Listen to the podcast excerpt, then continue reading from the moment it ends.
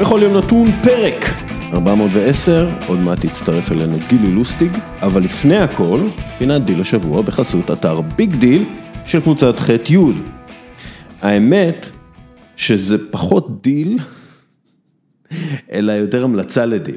אה, השבוע קאם וובר, המנהל הכללי של חברת EA ספורטס, ציין שבארגון חושבים לשנות את השם של משחק הדגל שלהם, פיפא. מאות מיליונים משחקים את המשחק הזה, ולפי וובר, אנחנו רוצים לבדוק מחדש את הסכם זכויות השם שלנו עם פיפא, שהוא שונה מכל שאר ההסכמים שלנו ברחבי עולם הכדורגל. חברת EA ספורט משלמת כסף לשימוש בסמלים, מותגים, חולצות וכולי של קבוצות ברחבי העולם. יש לה יותר מ-300 הסכמים כאלה עם קבוצות וליגות, אבל השם, השם של המשחק הוא פיפא. ופיפא זה ארגון די נורא ואיום. שוב, פיפ"א זה ארגון מושחת שכעת דוחף לקיום מונדיאל כל שנתיים, דחיפה ש... ש... שהיא פשוט אבסורדית והרסנית ומכנים אותה בעולם הכדורגל כולו כמעין סוג של דחיפה לא מוסרית אפילו באיזשהו מקום. היא דחיפה, אני כתבתי על זה ששור ארוך בטוויטר, על בעצם למה הסעודים דוחפים לזה, אבל לא משנה. אם ב-EA יחליטו לשנות את השם של, שלהם, של פיפא, המשחק, ל-EA פוטבול או EA סוקר או מה שזה לא יהיה, באמת לא נראה לי שלאף אחד יהיה אכפת מזה, המיתוג בעיניי לא ייהרס, ההפך, הוא ינצל. למה? כי פיפ"א, כאמור, זה ארגון גרוע מאוד, ואתם יודעים מה, אני די בטוח שיש אנשים שלא אוהבים לשחק פיפ"א בגלל שהשם שלו זה פיפ"א. בכל מקרה, פיפ"א, אם אכן ב-EA ספורט ישנו את השם וכבר לא ישלמו יותר לפיפ"א על שימוש בשם, אז פיפ"א צפויה לאבד הרבה מאוד כסף. לפי הדיווחים, כ-60% מההכנסות השנתיות שלה, שזה בסביבות ה-270 מיליון דולר, הם מתשלומים על זכויות לשימוש בשם שלה, או שימוש בשם של המונדיאל או משהו כזה. עכשיו, מן הסתם לא כל ההכנסות האלה קשורות ל-EA ספורטס, אבל הרבה כן, אוקיי? ואנחנו, דרך אגב, מדברים על זה שכשליש מההכנסות של EA מגיעות מהמשחק הכדורגל שלהם, שאנחנו עכשיו לא נכנה אותו יותר פיפ"א, נכנה אותו EA פוטבול או מה שזה לא יהיה. בכל מקרה, אם EA ספורט יגיעו לסיכום על שם חדש למשחק הדגל שלהם, ועל הדרך גם יפגעו מותגית וכלכלית בארגון הכדורגל המושחת, שמנסה לדחוף אג'נדה הרסנית, וואלאק, זה יופי של דיל. אז עד כאן פינת דיל השבוע של קבוצת ח'-י', מי זו קבוצת ח'-י'? היא יבואנית המותגים המובילים, LG, הייסנס, אסקו, סנדיסק ועוד. תקשיבו, קבוצת ח'-י' מביאה את שירות 100% איתך, שירות זוכה פרסים. המאזינים שלנו יכולים לרכוש מוצר ולקבל 60 ימים זכות החזרה מלאה, ללא אותיות קטנות, וגם אחרי שפתחו והשתמשו במוצר. לא סתם החבר'ה שם בח'-י' זכו בפרס המיל בתחרות היוקרתית של שירות וחוויית לקוח. השירות הזה הוא ברכישת אונליין באתרי הסחר הגדולים. עד כאן פינת דיל השבוע של קבוצת ח'-י' ואנחנו עכשיו עוברים לפרק שלנו. ועכשיו איתנו גילי לוסטיג. מנכ"ל הוועד האולימפי בישראל, וניב נחליאלי, הקריה האקדמית אונו, דרך אגב, לא הצגתי אותך בפרק הקודם, כאילו בגלל שאנחנו כל כך עמוק בתוך זה, זרמתי, אז כאילו אמר, כאילו אנשים הופתעו, שנייה, מה הוא עושה שם, אבל מה נשמע גילי? בסדר גמור, בסדר גמור בסך הכל. אני רוצה להתחיל עם משהו ששייקה טרייבנד, חניך שלך, כתב לאחרונה בפייסבוק. אז ככה הוא כותב, שייקה, שאני חושב שהוא מאזין לפודקאסט. אז שלום שייקה. סיפור קטן על קואוצ' לוסטיג, הוא כותב באנגלית. אי שם בימי אנו באנו, כשנבחרת ישראל התארגנה לנסיעה לטורניר האוניברסיאדה ביפן, אירוע הספורט השני בגודלו אחרי האולימפיאדה, התברר ששני השחקנים שהיו לנו בעמדת המגיש מוסר, כמו רכז בכדורסל, הוא מדבר על כדורעף דרך אגב, לא יוכלו להשתתף מסיבות בירוקרטיות. מה שעשה קואוצ' לוסטיג היה קודם כל לשדר לנו שהוא סומך עלינו, כי הקבוצה גדולה מסך חלקיה ולא היו בדברים שלו לא פאניקה ולא תירוצים להנמכת ציפיות, אלא בעיקר אמונה ודרך שאנחנו כנבחרת תמיד שואפים ומסוגלים להגיע הכי גבוה. כשהוא החליט שאני אצטרך לקחת על עצמי את התפקיד המגיש בטורניר הזה, היו לי ברורים שני דברים. האחד, שאם הוא סומך עליי, אז כנראה שאני מסוגל לעשות את זה. השני, שאני הולך לעשות הכל בשביל לא לאכזב אותו. אה, ואז הוא אומר, בעיניי מאמן טוב הוא מאמן שגורם לחלק קטן ממך לרצות לנצח גם בשבילו. אה, אז אני רוצה להתחיל איתך, בשאלה שאני שואל את כולם, אני מתחיל את כולם. את, מה זו מנהיגות עבורך? אחד, אה, רואל, אני יכול להגיד לך שריגשת אותי בפתיחה הזאת, שאני חייב להגיד שאם יש משהו שאני אה, כנראה עד סוף ימיי אתגעגע אליו, זה האימון. הדבר ש, שהכי חסר לי, שבזמנו שקיבלתי את היחידה לספורט הישגי הייתי צריך לוותר בצדק כמובן, מניגוד עניינים על נבחרת ישראל. לי, הייתה לי התלבטות מאוד מאוד מאוד קשה, כי זה משהו שמאוד מאוד מאוד אהבתי. וכששחקן שלי אה, קורא לי עדיין קואוץ', אה, גם בהתכתבויות שלנו ובמפגשים שלנו, זה מחמם את הלב יותר מכל דבר, והוא באמת היה שחקן אה, ברמה מאוד גבוהה, ורסטילי, זה לא דבר של מה בכך, שאתה הופך שחקן למגיש, שזה אחד התפקידים היותר קשים, הוא היה השחקן הכי ורסטילי שהיה בכדורעף הישראלי, היה מסוגל לשחק בכל התפקידים, ובאותה אוניברסיאדה, שהיו 29 נבחרות, סיימנו במקום הרביעי, וגם הוא נפצע לי בסופו של, של דבר, והיינו צריכים לאלתר שוב. אה, אבל מנהיגות עבורי, זה קודם כל היכולת באמת להנהיג אנשים, לגרום לאנשים ללכת אחריך, להאמין בדרך שלך. אה, איך עושים את זה אה, מבחינתי, בראש ובראשונה, אני חושב שזה, אני מדבר על עצמי, זה קצת קשה להגיד את זה, אבל לטעמי, ככה זה הערך שאני שם אה, בפני עצמי, זה קודם כל דוגמה אישית. דוגמה אישית בכל, בכל פרט במהלך העבודה, במהלך היום-יום, קודם כל, אולי להגיד את זה, קודם כל להיות בן אדם. זה, זה מבחינתי הדבר אה, החשוב ביותר. דבר שני, אתה לא יכול לדרוש מאחרים משהו שאתה לא עושה בעצמך, אם זה אה, בדיוק אה, ועמידה בזמנים, אם זה במחויבות המלאה שלך לכל דבר שאתה הולך לעשות. אז אלה דברים, אני חושב שבסיסיים בנושא הזה. הדבר השני, זה דלת פתוחה. אצלי, בכל תפקיד שהייתי, כל תפקיד שהייתי, כולם ידעו שיש לי דלת פתוחה, תמיד, וכשאנשים נכנסים אליי, הם ידעו שהם יכולים להגיד הכל על השולחן, אפילו דרשתי מהם להגיד הכל על השולחן. לא, לא, לא לפחד שמה יהיה, איך יהיה, שחס וחלילה יתנקמו כאן ויעשו אחרת. אמרתי, אתם באים אליי, אה, השיחה קודם כל נשארת תמיד בכותלי החדר, ו... וכל מה שיש, גם אם זה דברים פחות טובים, פחות נעימים, תמיד תגידו. אני מאמין אה, גדול בעבודת צוות, חושב שזה חלק, מ, מ, לפחות ממה שאני רציתי ליצור כ, כמנהיג, לא להתבייש לשאול, לא להתבייש להתייעץ גם עם השחקנים שלך, גם עם הצוות שלך, תמיד לשאול, תמיד. לשמוע זווית אחרת, גם כזאת שהיא שונה לחלוטין ממה שאתה מאמין, אבל בסופו של דבר אתה מקבל את ההחלטות, וכשאתה מקבל את ההחלטות אתה צריך ללכת איתן עד הסוף. אה, בלי, בלי לוותר ובלי לחשוש. איך זה בא לידי ביטוי בטוקיו, אמ, האולימפיאדה המוצלחת ביותר בכל הזמנים עבור ישראל? כלומר, ובאיזשהו מקום, איך זה בא לידי ביטוי בטוקיו ואיך, מה לוקחים הלאה מזה?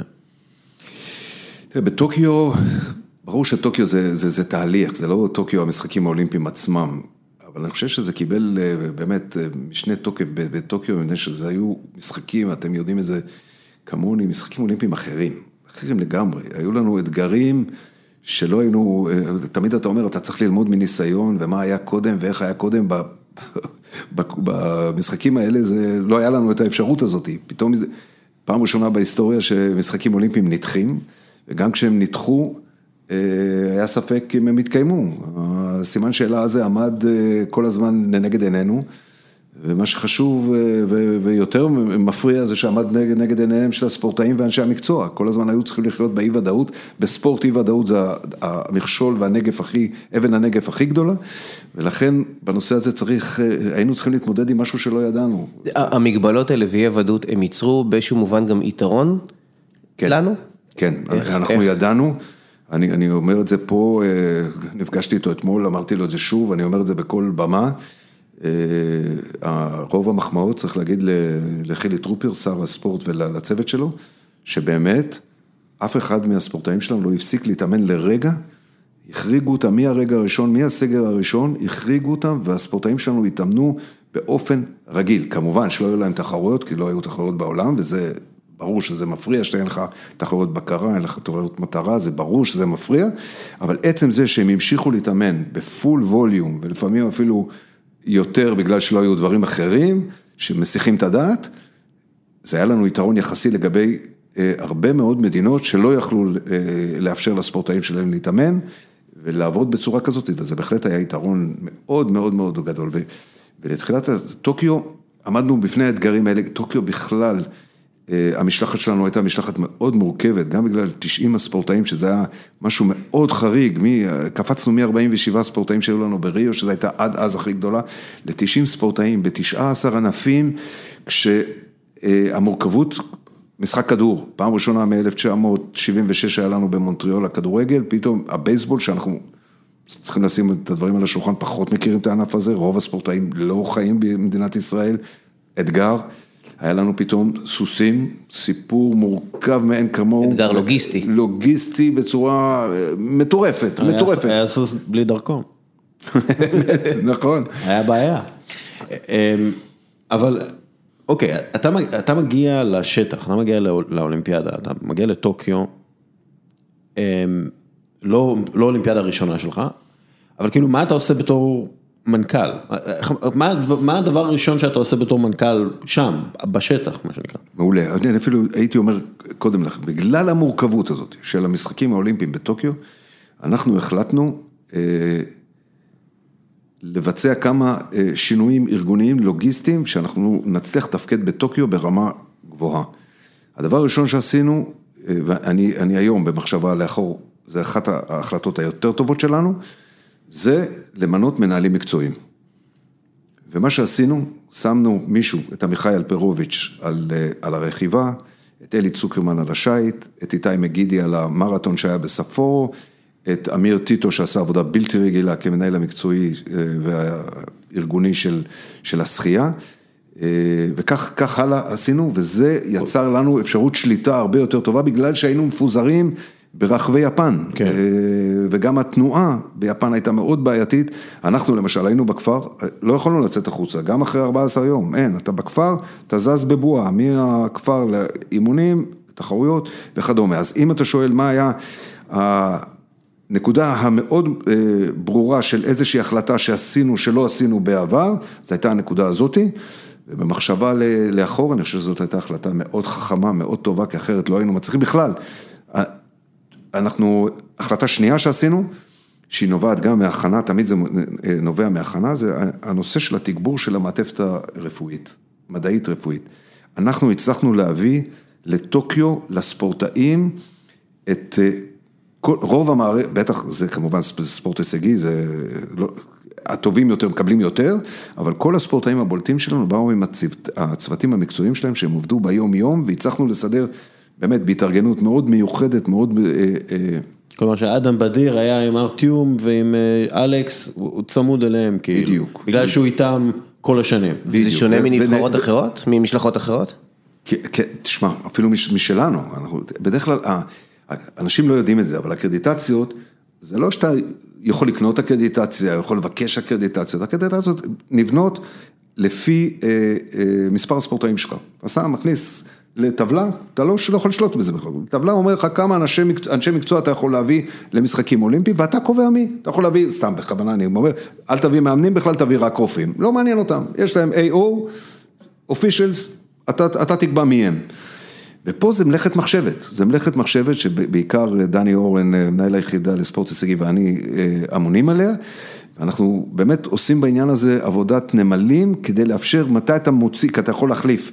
50% מהאנשים האלה אתה יכול להחליף פעם אחת, ואז אתה עושה עבודת נמלים, מתי אתה מוציא את האיש הזה, עד מתי אתה נותן לאיש אחר, כדי לאפשר באמת שתהיה אה, עיר, התעמלות אמנותית, היו קבוצתית, פעם היו נוסעים עם מאמן ומאמנת ואולי איש מקצוע, הם נסעו שלוש מאמנות, התעמלות אמנותית היו שלוש מאמנות, עירה, רחלי ונועה קדוש, רחלי ויגדורצ'יק הבת שלה ונועה, יחד איתם פסיכולוג, ויחד איתם רוני שחורי, אה, ישי אה, צור, ויחד איתם מהשר רוני שחורי. ישי הפסיכולוג. חמישה אנשים רק עליהם, כן, כן. ישי הפסיכולוג. זאת אומרת, אנחנו נתנו להם את המעטפת. עכשיו, מה שעשינו, זו נקודה מעניינת, שאתה אומר מה עשינו בטוקיו, בטוקיו עשינו את זה פעם ראשונה, עם חשש די גדול, אבל הלכנו על זה, ואני מאוד שמח על זה, משהו שלא עשינו אף פעם, הוא, הוא, הוא, הוא כזה על, על, על הגדר, זה שפעם ראשונה שיכנו ספורטאים ומאמנים ביחד. בדרך כלל אתה בא לכפר, שאני כבר אומר לכם שאצלנו כפר אולימפי הוא... מדינת ישראל בעניין הזה כן, היא... כן. יש את ההיסטוריה מן הסתם, בדיוק, וצריך בדיוק, כאילו בדיוק. עם המאבטחים. ו... נכון, אז גם המאבטחים וגם כל, גם המשרדים שלנו וגם כל המערך הרפואי והמשרדים בכלל, הם בתוך הדירות של המגורים. זאת אומרת, הם לא כמו כל המדינות האחרות כן. במקומות הקרקע. אז זו מגבלה בפני עצמה, אבל אנחנו חיים איתה, ואנחנו, ברור שהכי חשוב שכולנו נחזור בשלום. אבל מה שהחלטנו, זה פעם ראשונה לשכן ספורטאים ומאמנים ביחד. אמרנו, שמנו על כף המאזניים ואמרנו מה, מה היתרונות שנשים את אדם בדיר ואת סרגי וייסבורג המאמן, יחד עם שטילוב וארטיום באותה דירה. והגענו למסקנה שזה יעזור להם להתרכז ולהתמקד במשחקים האלה בלי הפרעות.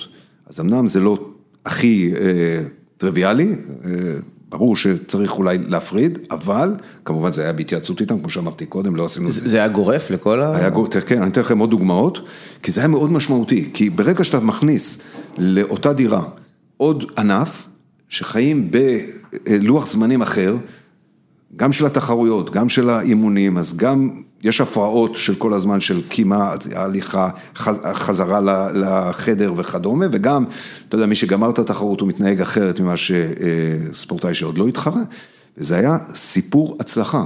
הם היו בועה בפני עצמה של ההתעמלות מכשירים שהצליחו לבודד, הצלחנו לבודד אותם מכל המהומה מסביב. עשינו את זה גם בהתעמלות אמנותית עם לינוי אשרם, לינוי אשרם, ניקול אה, אה, זליקמן, היו יחד עם אה, איילת אה, זוסמן ועם אלה סמופלוב, היו ביחד באותה דירה. ההתעמלות קבוצתית, עשינו אותו דבר. הכלייה, עשינו אותו דבר. לא בכל המקומות זה הצליח, בכלייה זה לא הצליח, אבל, אבל עשינו, ברכיבה, עשינו ברכיבה, גם הרכיבה, ואז הצלחנו לבודד אותם. הסוסים ש... היו גם שם? אתה יודע, הסוסים זה אחד, באמת, הסוסים זה היה מורכבות אדירה, הם חיו בעורבה, לכל סוס יש סייס, היו לנו ארבעה סייסים, וטרינר, שחיו שם. רק החציר עלה 12 אלף דולר, 12 אלף דולר, רק החציר.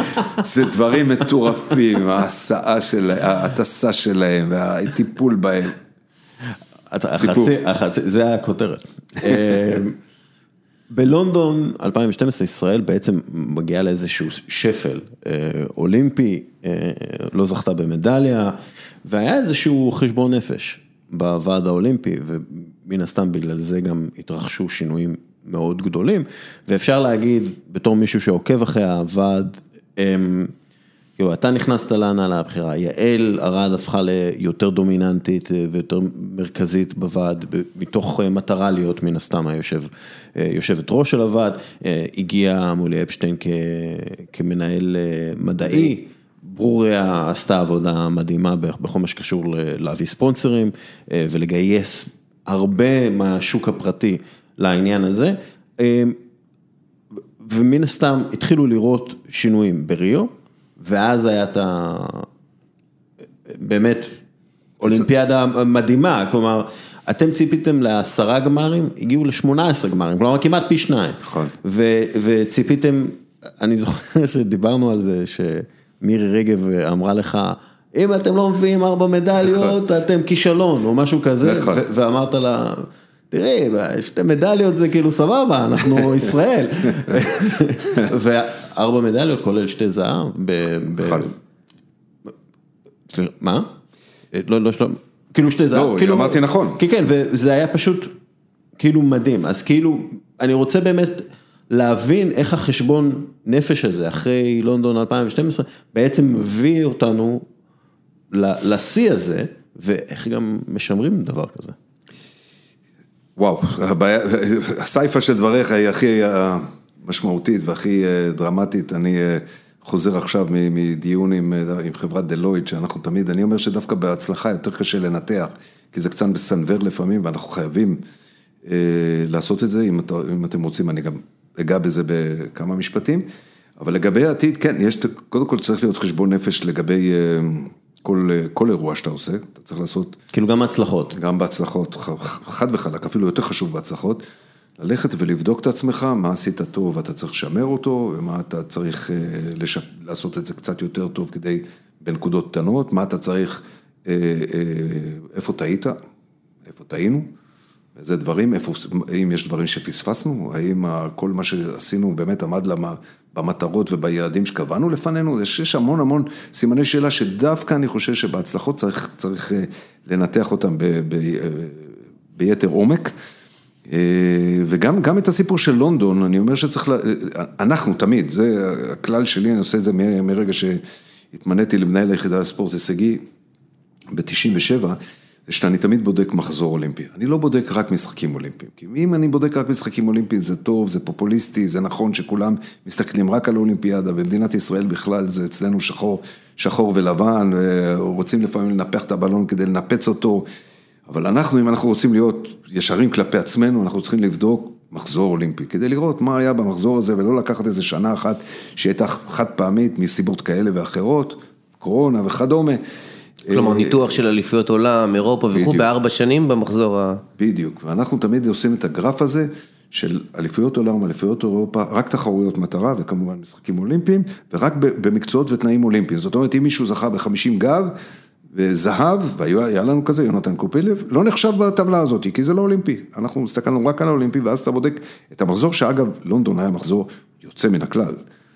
במשחקים אולימפיים לא הצלחנו לשחזר את זה, להביא מדליה, וזה אחת המסקנות שאתה דיברת, שהיינו צריכים לעשות ולראות, ומה ואיך, ואני אגיד לכם שהמסקנה העיקרית שהייתה לנו בלונדון, שאנחנו עשינו אותה כבר לריו, חיזקנו אותה בטוקיו, ואני מאמין שאנחנו צריכים יותר, אה, עדיין לחזק אותה. אפשר לנחש? מנטלי? לא, המנטלי הוא חלק מזה, אבל הוא עבודת הנבחרות. תכף נגיע גם לנושא של המנטלי, אבל הצד של עבודת נבחרות. אנחנו יודעים שבפירמידה, יש הרבה מרכיבים להצלחה, אבל בפירמידה הזאת של ההצלחה, יש שלושה קודקודים שהם חשובים. אחד, זה מאמנים, שתיים, זה מתקנים, ושלוש, זה הטלנטים, זה הספורטאים. בשלושתם אנחנו חסרים. צריך לשים את הדברים על השולחן, אנחנו חסרים, גם בבסיס הפירמידה יש לנו, כל המדינה 120 אלף ספורטאים פעילים בכדורגל וכדורסל ובכל הענפים ביחד, שעושים ארבע תחרויות, זה עיר קטנה בגרמניה, אי אפשר לעשות עם זה כלום. אנחנו צריכים באמת להיות מאוד יצירתיים כדי להביא מהבסיס פירמידה כזה אה, את מה שאנחנו מצליחים להביא. אז בגלל שאנחנו חסרים בשלושת הדברים האלה, מה שהיינו צריכים זה לרכז אותם בעבודת נבחרות. הראשונים שעשו את זה היו הג'ודו, שהלכו אה, אה, בנושא הזה, זה שם נולד גם אם אתם זוכרים את הסכסוך המדובר עם בין אליס אה, שלזינגר ובין האיגוד וכדומה, ללכת לעבודת נבחרות בכל הכוח, ואז אתה מרכז גם את הספורטאים הבכירים שלך יחד באותו מקום, ואז אתה מעלה את רמת האימון כי יש לך הומוגניות של, של הספורטאים שמתאמנים ביחד, אתה מביא להם את המאמנים הכי טובים, אם המאמן הזה לא נמצא בארץ אז אתה מביא לו מאמן מחו"ל, ואתה נותן לו להתאמן במתקנים הכי טובים, ברוב המקרים זה בווינגייט, שיש גם את המעטפת הנוספת של הרפואה, תזונה וכל לינה וכל מה שצריך לזה, זה המפתח, בדרך לטוקיו כבר, הלכנו בזה בכל הכוח, בהמון ענפים, כמו אה, שייט, שעשו מקבץ של 4, 6 ו-8, וממשיכים עם זה לפריז, עכשיו עשו צעד מאוד יפה ומאוד, איפה הולכים אה, לעשות בפריז? ה... איפה זה יהיה? במרסיי? במרסיי. כן, כן. טוב, יהיה יפה שם, זה בטוח. נכון, מפחיד. כן. אתה יודע, גילי, זה, זה מאוד מתחבר למה שאמרת לפני כן על עבודת צוות. אתה פתחת את השיחה עם החשיבות של עבודת צוות, ונבחרות יש בה, אתה מייצר את הצוות המוביל של הטאלנטים, של המאמנים, אה, ביחד. בדיוק, בדיוק, זה, זה מאוד, מאוד, מאוד היה לך חשוב, וזאת הייתה קפיצת מדרגה המקצועית הכי חשובה שלנו. כי מה אמרנו? פעם היה, והיינו גם טובים בזה יחסית לעולם גם, גם אז, אבל היינו, בגלל שאנחנו מדינה קטנה, אבל הייתה לנו רופאה אולימפית אחת, היה לנו שניים שלושה פיזיולוגים, שניים שלושה פיזיותרפיסטים, מעשים וכדומה, היה צוות מאוד מצומצם שטיפל בכולם. אמרנו, זה לא יכול להיות מקצועי, אתה עושה נבחרת, תשים את האנשים, לכל נבחרת, אנשי המקצוע שלהם ברוחבי, פיזיותרפיסטים, מעשים, פסיכולוגים שהזכרת קודם, אה, תזונאים, כל המערך הזה תשים בנבחרת והם יתמקצעו בענף, הם יכירו את החוקה, הם יכירו את האנשים, הם יכירו את הנפשות הפעולות, הם יהיו מומחים בענף עצמו. ובשביל זה אמרתי שקפצנו לטוקיו, הקפדנו שהאנשים האלה יהיו איתם בטוקיו, כי הם כבר חלק מהנבחרת הזאת. אז זה, זה, זה, זה היה מפתח לטעמי מאוד גדול בהצלחה שלנו בטוקיו, ואני חוזר על מה שאתה אמרת, אני בכלל, אולי זה קשור גם לשאלה הראשונה שלכם על מנהיגות, אני בכלל איש שמאמין בצוות. אני מאמין בלדבר ברבים ולא ביחיד, כי הצלחה, במיוחד אצלנו שהצוות שלנו מאוד מצומצם, אתה צריך לרכז סביבך אנשים ברמה גבוהה, ולא לפחד מאנשים חזקים, להפך, לעטוף את עצמך באנשים חזקים. כן. כן. ניב, זה משתלב עם משהו שדיברנו עליו לפני השיחה, על בעצם על המיקום של הוועד האולימפי בתוך העולם הזה של הספורט הישראלי, ואתם סוג של חוט חנית, אבל כמו שאמרת, אתם חוד חנית על, על עיפרון מאוד קצר. איפה אתם צריכים להיות בתמונה הכללית, או שאתם צריכים להישאר איפה שאתם ובאמת להוציא את המיטב מאיפה שאתם? שאלה מצוינת, אני, אני אישית אה, אה, לפחות מנסה, אחד, במחשבה שלי, ב... הייתי אומר בדרך, אני חושב שכל אחד צריך להיות אחראי על מה שהוא מופקד עליו. כי אצלנו תמיד יש כאלה שהם תמיד חכמים על מישהו שעושה במקומות אחרים. וזה תמיד קצת מפריע לי, כל מיני שרלטנים שיודעים תמיד להציע לאחרים שנמצאים. אני, אנחנו מופקדים על, הש, על השמנת, על השפיץ, על הדובדבנים, בזה אנחנו צריכים להחליט. אבל, אנחנו חייבים לנסות להשפיע, לשנות את מערכת הספורט בישראל, ואני אישית, אני מדבר על זה בכל, בכל הזדמנות, דיברתי על זה אפילו בכנסת השבוע, שבוע שעבר, שעשו קבלת פנים. אה, חושב שזו צריכה להיות תוכנית לאומית, צריכה להיות תוכנית לאומית להפוך, אנחנו רואים, קודם כל אנחנו רואים, גם אתמול השר דיבר על זה, אנחנו רואים מה, מה, מה העוצמה של הספורט, אני כבר לא מדבר לחברה של, שזה מאחד, מגשר, אין הבדל דת, מין, צבע וכדומה, שזה הסיסמה של האולימפיזם, ועם כל הנאיביות של יש בדבר, אין שום אירוע ספורט, ש... אירוע, לא אירוע ספורט, אירוע בעולם של... 206 מדינות נכנסות תחת הדגלים שלהם לאותו איצטדיון, כולם גרים באותו כפר אולימפי, נוסעים באותם אוטובוסים, מתחרים באותם עולמות, אין שום מקום אחר, רק הספורט יכול לעשות את זה. וזה, וזה דבר שצריך פנימה לישראל, צריך להבין שזה צריכה להיות תוכנית, משרד הספורט צריך להוביל אותו. להוביל את התוכנית הזאת, אבל זה צריך להיות מעורבות של משרד בריאות, כי ככל שהספורטאים, אה, ככל שילדים וילדות יעסקו בספורט בגילאים הצעירים, יהיה פחות בעיות בריאות בעתיד, זה צריך להיות של משרד הרווחה, כי ככל שהילדים האלה יתעסקו בחוגי ספורט, שצריך להיות חוגים חינם, חוג חינם אחד לילד, בטח בפריפריה, שיתעסקו שם יהיו פחות בסמים ובאלכוהול ובדברים שאנחנו פחות אוהבים, זה צריך להיות משרד הפנים, שהרשויות תחת הכנפיים שלהם, שהם יאפשרו את כל הדברים האלה, ייתנו זמינות אה, באולמות שלהם, זה צריך להיות כמובן משרד החינוך שיכול אה, לפתח את הדור הבא בחינוך הגופני, זה צריך להיות הנגב והגליל כדי לטפל בכל הפריפריה שהיא משוועת לזה, אנחנו כאזרחים לא יכולים להסתכל על זה, לא רק בספורט, אנחנו יודעים שהמערך הרפואי שם פחות טוב, מערך הלימודים הוא פחות טוב, אנחנו רואים שפחות מהם מגיעים למיצוי עצמי, ומה כמו ספורט יכול להיות מנוף לחיים. זה מעניין, כי יש ועדים אולימפיים אחרים, אה, לא בישראל, שהבחירה שלהם היא להיות יותר בבסיס. דיברנו בזמנו על שווייץ ומדינות נכון. אחרות. אגב, אתה יודע למה, באיזה מדינות, שאין בהן משרד ספורט. זה בדרך כלל ככה. יש משרד ספורט, אבל אני מנסה להיזכר מה הוא אמר, אבל הוא באמת פחות... אה, כאילו יש מועצה לאומית. פחות משמעותי, כן, משהו בסגנון.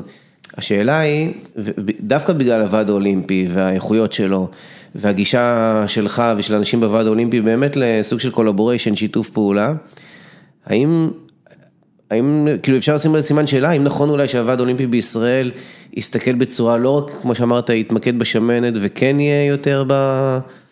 בחיזוק הבסיס? כן, אנחנו, אנחנו עושים את זה, אתה היית מעורב מאוד, ב, מאוד, בנושא של מבחני תמיכה, ששוב, זו הייתה יוזמה, יוזמה שלנו, לעשות צוות היגוי שבסוף מנהל הספורט הצטרף לנושא הזה, אבל אנחנו יזמנו הקמה של צוות היגוי, שאתה הובלת אותו יחד עם אלון גרנות, וישבנו שם עשרות שעות, אתה, אתה יודע את זה כן. בעצמך, וניסינו באמת להשפיע על, על, על כל מה שקורה בספורט הישראלי, ואנחנו נעשה את זה יותר, אני, אני בכלל חושב.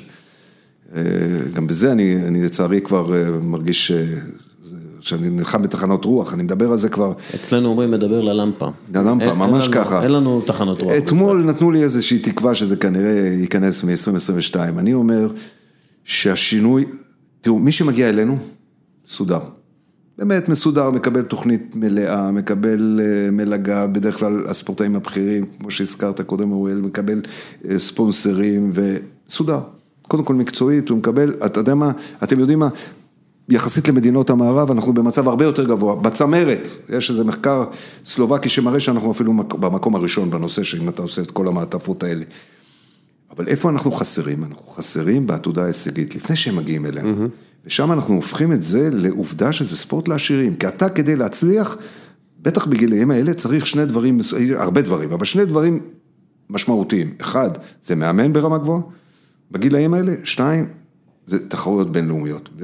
וכשאין לך את המשאבים האלה, וההורים צריכים לשלם, בסופו של דבר זה נשאר ספורט לעשירים, מי כן. שיש לו, שולח אותו לחו"ל. ואנחנו אמרנו, עשינו תוכנית, אני אומר לך שעשינו את זה כשאני הייתי מנהל היחידי הספורט הישגי, תארו לכם כמה זה. עשרה מיליון, עשרה מיליון, 12 מיליון, אתה עושה שינוי דרמטי.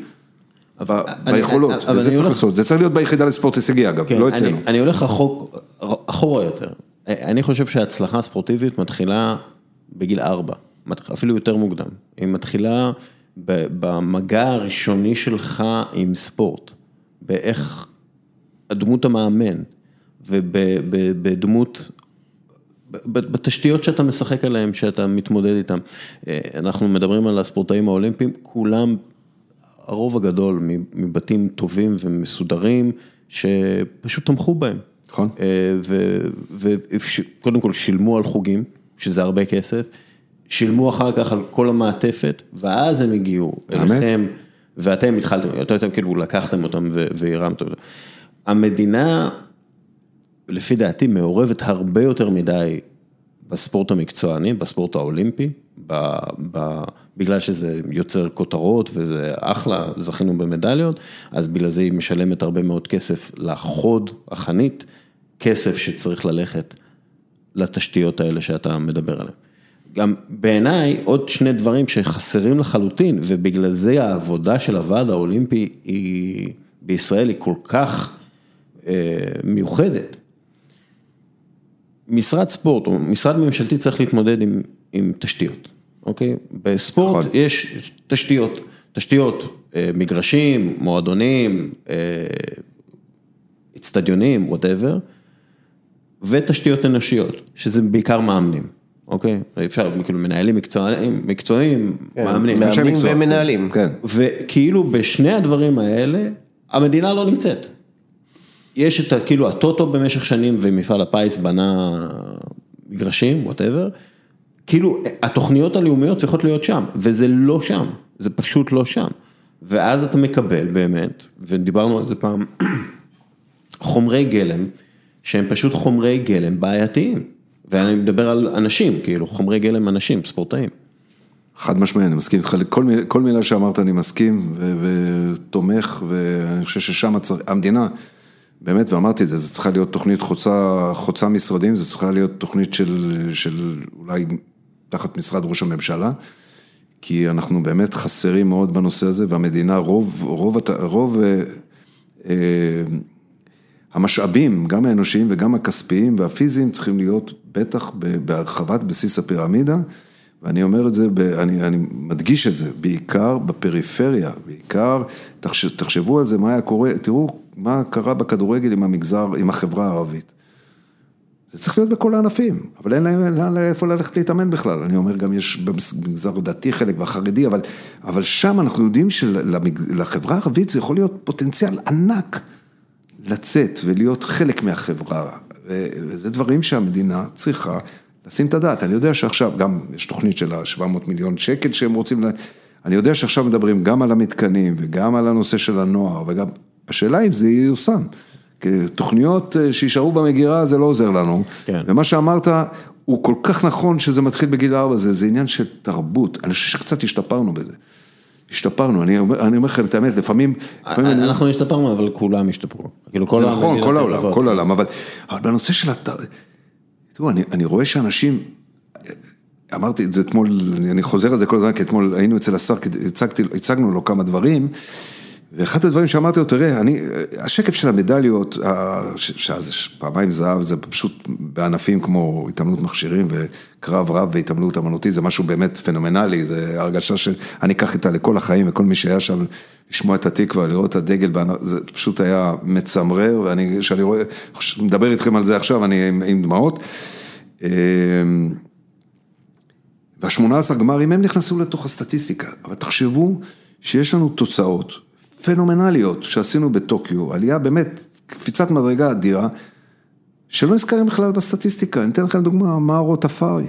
מדהים, מדהים, מדהים. 13 במרתון, מדהים. במאה רצים מתחילים 13 במרתון, שכל העולם מתחרה על המדליות האלה, לא, מדהים. לא מספיק, לא מספיק דיברנו על זה. תחלואיני, תחלואיני, שעוד פעם דיברתי אתמול עם השר, שתעשו הכל, שת... מקום 16, ת, ת, תאזרחו אותו, ילד בגיל 12 פה. מה? מערוז זה דווקא דוגמה יפה של אחד שנמצא בגיל יחסית, אה, למרות שהוא התחיל מאוחר, אבל בגיל יחסית צעיר, טופח, ואז שהגיע לרמות הגבוהות, הגיע לידיים של הוועד האולימפי, נכון. ומשם המריא נכון, למעלה. נכון, אתה זוכר דיברנו על הפרויקט של האתיופים בבן שמן, ואתה בטח. לכן אני מתחבר למה שאמרת, שלהשקיע יותר בעתודה. שהוועד האולימפי יכול להיות וצריך להיות בעתודה, כמובן לא בכל הארץ, זה, זה, זה לא, לא לעניין שלו, אבל ושם לעשות את הקפיצת מדרגה. אני רוצה לשאול שאלה... אני שנייה חייב את זה בשביל, קודם כל בשביל ההיסטוריה. הישגים כמו של עומר שפירא, מקום 24 שהייתה ממש עד, עד הסוף כמעט במאבק על המדליות, שזה שיפור אדיר ממה שהיה שני בלוך, שהייתה פעם ראשונה, ויש המשכיות ויש קדימה. שחר שגיב בטריאטלון, מקום 20, עכשיו בטריאטלון רק שלוש מדליות מחלקים. בג'ודו מחלקים 60 מדליות, פה מחלקים שלוש מדליות. כן. שחייה כמובן. שחייה פתוחה, כאילו במים, מדהים. שחייה מים פתוחים, התרגשתי כמו מדליה, כן. כמו מדליה, כי זה באמת, אמרנו אם הוא יהיה מקום 15 זה יהיה הישג בלתי רגיל, פעם ראשונה שאנחנו בכלל במשחקים אולימפיים בשחייה אמנותית. וואו, זה היה בבוקר הזה היה כן. אדיר. גילי, הזכרת את הנושא של מבחני התמיכה, לטובת מי שלא לא מכיר, אה, גובש צוות היגוי שהוא כלל נציגים מהוועד האולימפי, הלא אולימפי. אה, רשויות מקומיות, אגודות, אה, אגודות, אתנה וכן הלאה. נכון. אני חייב להגיד לך שהתחלת בעבודת צוות, מאוד התרשמתי מהיכולת לשבת ביחד ובאמת לחשוב על הדברים, וזה היה מאוד אה, משמעותי. ואני מתחבר למה שאתה אומר, זה מצרך נדיר כאן בישראל, אנחנו חלשים בזה, האגו מנהל אותנו, ואני חושב שהוועד האולימפי מדווה כאן משהו של יותר שיתופיות, שילוביות. אגב, שילוביות זה אחד המושגים הכי מרכזיים בצבא, זה קפיצת המדרגה הגדולה, וזה שילוביות? כן, היכולת לשלב, נגיד שאתה עושה מבצע, אתה משלב בין כוחות הקרקע לכוחות האוויר. איך קוראים לו המציא את זה? איך קוראים לתת-אלוף הזה שהיה לו שהמציא את זה? אני מכיר דווקא חוקר שעובד עם הצבא. אה, שילוביות זה נשמע כזה משהו. לא זוכר. בקיצור, אז זה היה מאוד אה, מרשים לראות את זה. השאלה שלי מאז עברו כמה אה, גלגולים אה, לדבר הזה, והיום אנחנו נמצאים במצב, מבחני תמיכה, זה, אלה המבחנים, אלה ההנחיות, שלפיהם מחלקים את, את, את התקציב בספורט, אנחנו מדברים כאן על ספורט תחרותי הישגי, והיום זה יצא להערות הציבור. נכון. לא, היום, היום? לא, לא, לא, לא. לפני כשבוע. לא, לא, לא, הערות ציבור נסגרו עד שלשום. אוקיי, יצאו לפני איזה כן, שלושה שבועות, כן. נכון.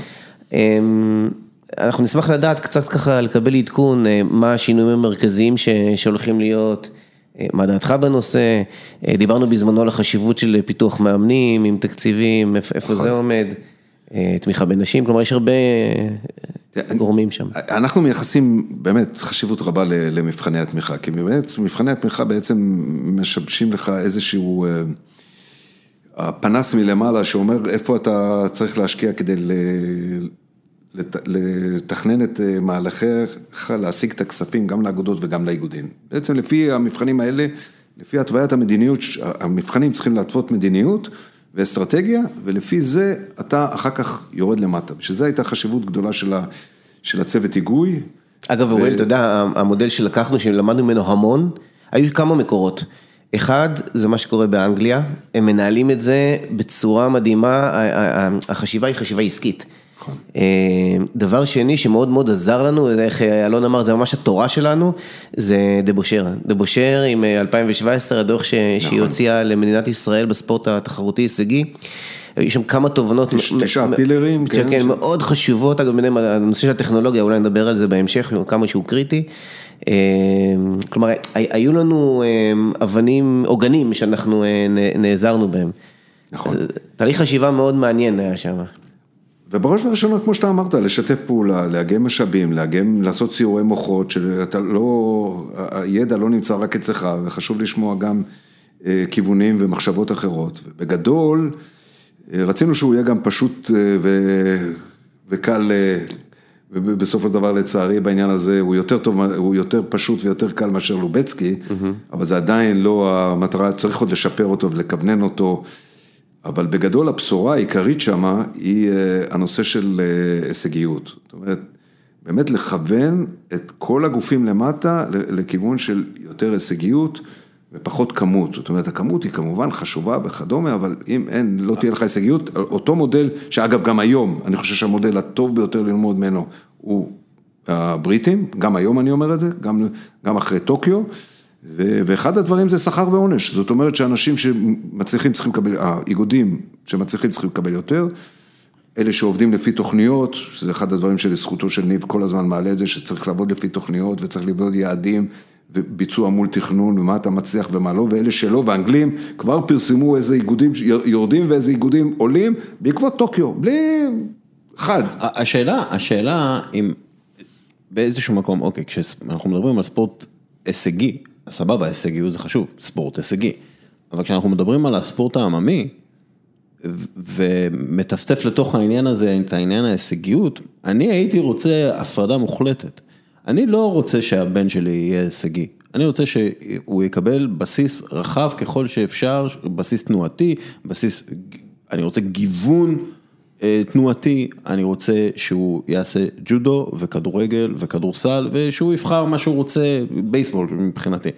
אבל אני רוצה שיהיה לו את הבסיס הערכי של ספורט, מה הספורט יכול לתת, ואת הבסיס הלא הישגי, הבסיס באמת fun, games, אה, ילדות. אתה לא מרגיש שזה, ברגע שמטפטפים את ההישגיות לתוך העניין הזה של התשתיות, זה קצת פוגע בתשתיות? זה קצת אה, אפילו corrosive, אה, כמו קוראים לזה באנגלית, כאילו מאכל או פוגע. אני אגיד לך למה אני חושב שלא. קודם כל, אני חושב שבבסיס, זה ברור שאנחנו צריכים להגדיל את בסיס הפירמידה בצורה מאוד משמעותית. אנחנו יודעים שאבן הנגב, נקודת תורפה הכי קשה בספורט הישראלי, היא האגודות. האגודות שלנו מוצקות. שאין. שאין אגודות, אין אגודות. אין, אה, וכשאגודות, אה, ואגודות זה הבסיס ל, ל, להתקדמות של כל, אה, כל, כל ספורט וספורט. זה הבסיס, מי ששוכח את זה חוטא לעצמו. ו, ואנחנו בעקבות גם נבזרק את זה שם, אחד הדברים שחשוב לנו זה לחזק את האגודות, ואיך לחזק את האגודות? את המאמנים באגודות. שהמאמן של הילד שלך ושל הילד של ניב, יהיה ברמה מספיק גבוהה, שהוא עושה השתלמויות, כי אנחנו מתגמלים על השתלמויות, אנחנו מתגמלים על למידה, ו, וזה הדרך להשפיע על, על, על, על היכולת שבה...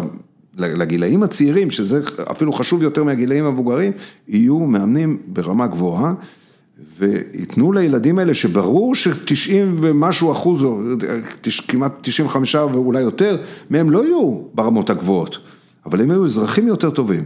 הם יקבלו ארגז כלים לחיים, איך מתמודדים עם משמעת ועם סדר ועם הגעה ועם מחויבות ועם מטרות, צוות. ועם יעדים ועם עבודת צוות, ושיש כישלונות ויש הצלחות, ואיך, זה ארגז כלים שאנחנו רוצים שכל ילד וילדה יחוו, ומה יותר טוב מספורט בזה, אבל אתה צריך לזה אנשים טובים, אתה צריך מנהלים טובים, אנחנו מתגמלים בתוכנית הזאת של מבחני התמיכה, מאמנים טובים, שלכל איגוד יהיה מנכ"ל ברמה גבוהה, שהוא יעסיק רכז, רכז מקצועי, שהוא ירכז רכז לפעילות נשים, זאת אומרת, ההחלטות שם, אני לא יודע מה בסופו של דבר יאושר במבחני תמיכה, אבל הדברים העיקריים האלה, ב, ב, באמת בבעיות של הספורט הישראלי, גם בבסיס, גם ביכולות הניהול, שאנחנו יודעים שבספורט הישראלי הוא, הוא חסר.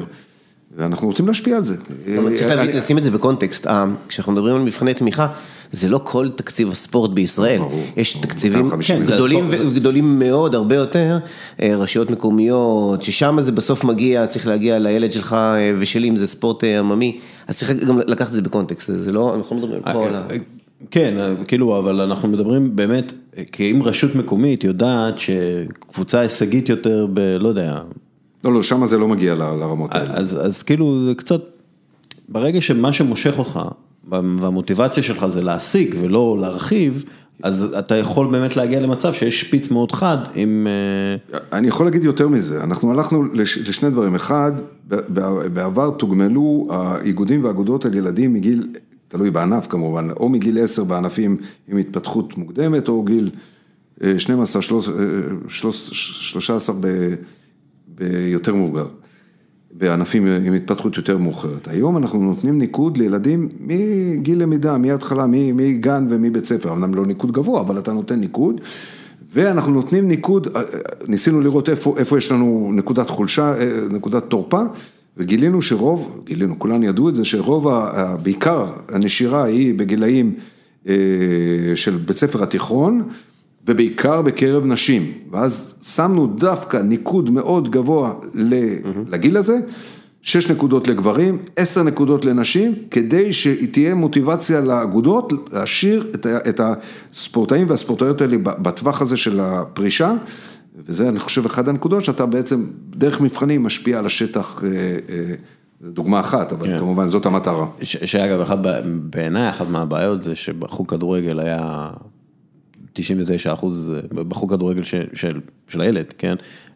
99 אה, אחוז ילדים, ובחוג בלט הילדות, כאילו, נכון. ושחקו, כאילו, זה אותו דבר עכשיו, כאילו. נכון. אני רוצה לקחת אותך לעולם של לפני הקורונה. וואי, ראיתי תמונה שלי לפני הקורונה. הזדקנתי. זה נורא, זה נורא, הזדקנתי יותר משנתיים. אני, אני, ראי, אני רואה את התמונה, זה, יחד עם חבר שלי, מה קורה פה?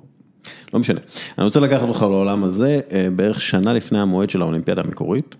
אה, עשיתי כתבה על שיתוף הפעולה שלכם עם הטכניון, וזה מה, ש... מה שאמרת לי. נכון. אנחנו חייבים לחפש את היתרונות היחסיים שלנו כישראלים. אנחנו לא מדינה שופעת ספורטאים פעילים בכלל ואולימפיים בפרט, בסיס הפירמידה צר, מעניין שזה לא השתנה, אבל אם, אם, אם משקיעים מספיק בשפיץ של הפירמידה ומוציאים את היתרון היחסי, אפשר להצליח ברמה הגבוהה ביותר. הטכניון הוא, הוא מוסד חשוב במונחים בינלאומיים ורמת הידע שיש בקרב הפרופסורים והחוקרים, יתרון יחסי לספורט הישראלי, אם נדע להשתמש בפו, בשיתוף פעולה הזה. אז זה עזר לכם במשחקים ב-2021? אה, אני חייב להיות... שאגב, כן. צריך להגיד שזה... בעיקרון דיברתם על פריז. כאילו, נכון, כן, כן. וגם היום, אני אומר בצורה הכי, להיות כן, אה, ברור, זה לא, התוצאות בטוקיו לא הושפעו ישירות מה, מהקשר הזה, אבל זה בהחלט שם לנו בסיס אה, לשיתוף פעולה מאוד ייחודי, מאוד חשוב, כי זה תחום שאנחנו באמת מדינה, מדינה שמצטיינת בנושאים האלה, ואנחנו נהיה אה, חסרי אחריות אם לא נדע לנצל את זה. ולשמחתי הרבה, הגופים האלה שהם באמת מהמובילים בעולם, אה, מאוד רוצים להתחבר אלינו ומאוד רוצים לסייע לנו. וגם גם, גם לטוקיו, לא, לא בתחום של הטכניון, אה, אבל בתחום של, של מזג האוויר, אנחנו נעזרנו המון, היה לנו פורום אקלים. ואנחנו ידענו לאן אנחנו אה, באים ואיך אנחנו יודעים, גם משטר הרוחות ומשטר הזרמים וכל הסיפור הזה, כמובן לסטטיסטיקות של שנים קודמות, הם עזרו לנו מאוד, כל השירות המטאורולוגי וכדומה, וגם עם הטכניון עשינו עבודה על, אה, על חיזוי כזה ואחר, שבסופו של דבר, בגלל, גם בגלל הקורונה, שאי אפשר היה להיפגש ואי אפשר היה להיכנס שם, כי אתה צריך להיפגש פרונטלי, זה לא מספיק לעשות דברים כאלה בזום. אז בהחלט עשינו וזה יעזור לנו בעתיד. יש לנו מספר ספורטאים שעשינו להם שם ניתוחים ביומכניים, כמו דיאנה וייסמן שעשינו את זה לא מזמן, וניקול רובינוביץ' בהרמת משקולות, שזה נושא שהוא מאוד מאוד קריטי. יחד עם הטכניון יש לנו עכשיו, לא עכשיו, התחיל לא מזמן, די מזמן, שיתוף פעולה מאוד מבורך עם מכון ויצמן. אז אני אומר שיש לנו גופים שהם באמת מה, מהטובים בעולם ורוצים להתחבר אלינו, אנחנו חייבים לנצל את זה ולשמחתי הרבה מרכז את זה אצלנו מולי אפשטיין, כן. שהוא המנהל המדעי שלנו ואני חושב שיש באמת באמת הרבה מאוד כן. יכולות לעשות שם קפיצת מדרגה, גם ביחידה לספורט הישגי יש את יאיר טלמון שמתעסק בעיקר עם הטכניון, ככה שאני חושב שאנחנו בכיוון הנכון ואנחנו את הפירות. נצטרך למצוא ב... זה תומך במה שדבושר אמרה, כי מה היא בעצם אמרה לנו? היא אמרה, אחד, ROI מאוד גבוה, כלומר יחסית לעלות ולהשקעה מקבלים תפוקה משמעותית, ועוד משהו זה יחסית לפילרים האחרים במודל, אתה יכול לראות את זה בטווחי זמן יותר קצרים, לא קצר, כן, אבל יותר קצרים. בהחלט. עכשיו, כשאתה מסתכל על פריז ואחר כך על לוס אנג'לס, אז בעולם תוכן הזה. מה זה אומר? כלומר, איך זה ייראה, במה זה יהיה שונה בתמיכה בהיבטים הטכנולוגיים שלא היו, ואתה כן רוצה לעשות שם קפיצת מדרגה? יום ולילה, יום ולילה. הוא צריך לתת לנו מסקנות, אני בכלל חושב שהשיתוף פעולה איתם, יש, יש כאלה שאומרים, קודם כל בוא, בוא נלך גם לפן המחקרי, שזה חשוב בצורה בלגלה, אבל אולי זה, כמו שדיברנו קודם, דברים נוספים שהוועד האולימפי יכול לעשות, ואולי צריך לעשות. זה באמת לגרום למחקרים שהם... כאילו יותר ארוכי טווח. כן. אבל אם אני עכשיו מסתכל על זה, וזה גם כל הפגישות שאני הייתי עם שני הגופים האלה, זה, אנחנו צריכים להיות פרקטיים. זאת המשימה שלנו. אנחנו צריכים להיות, כמו שדבושר אמרה, אנחנו צריכים לראות מה זה, מה זה מועיל בפן המקצועי. ויש פה אין ספור דברים שאנחנו יכולים לשפר. התחלנו אגב עם הטכניון, שעל זה דיברתי עם אוריאל אז, הם, הם בדקו את הנושא של הסנפיר. של הגשן, והתברר שלמרות שזה ייצור המוני, שיש שוני בין סנפיר לסנפיר, והם ממש בדקו איזה סנפיר יהיה הכי טוב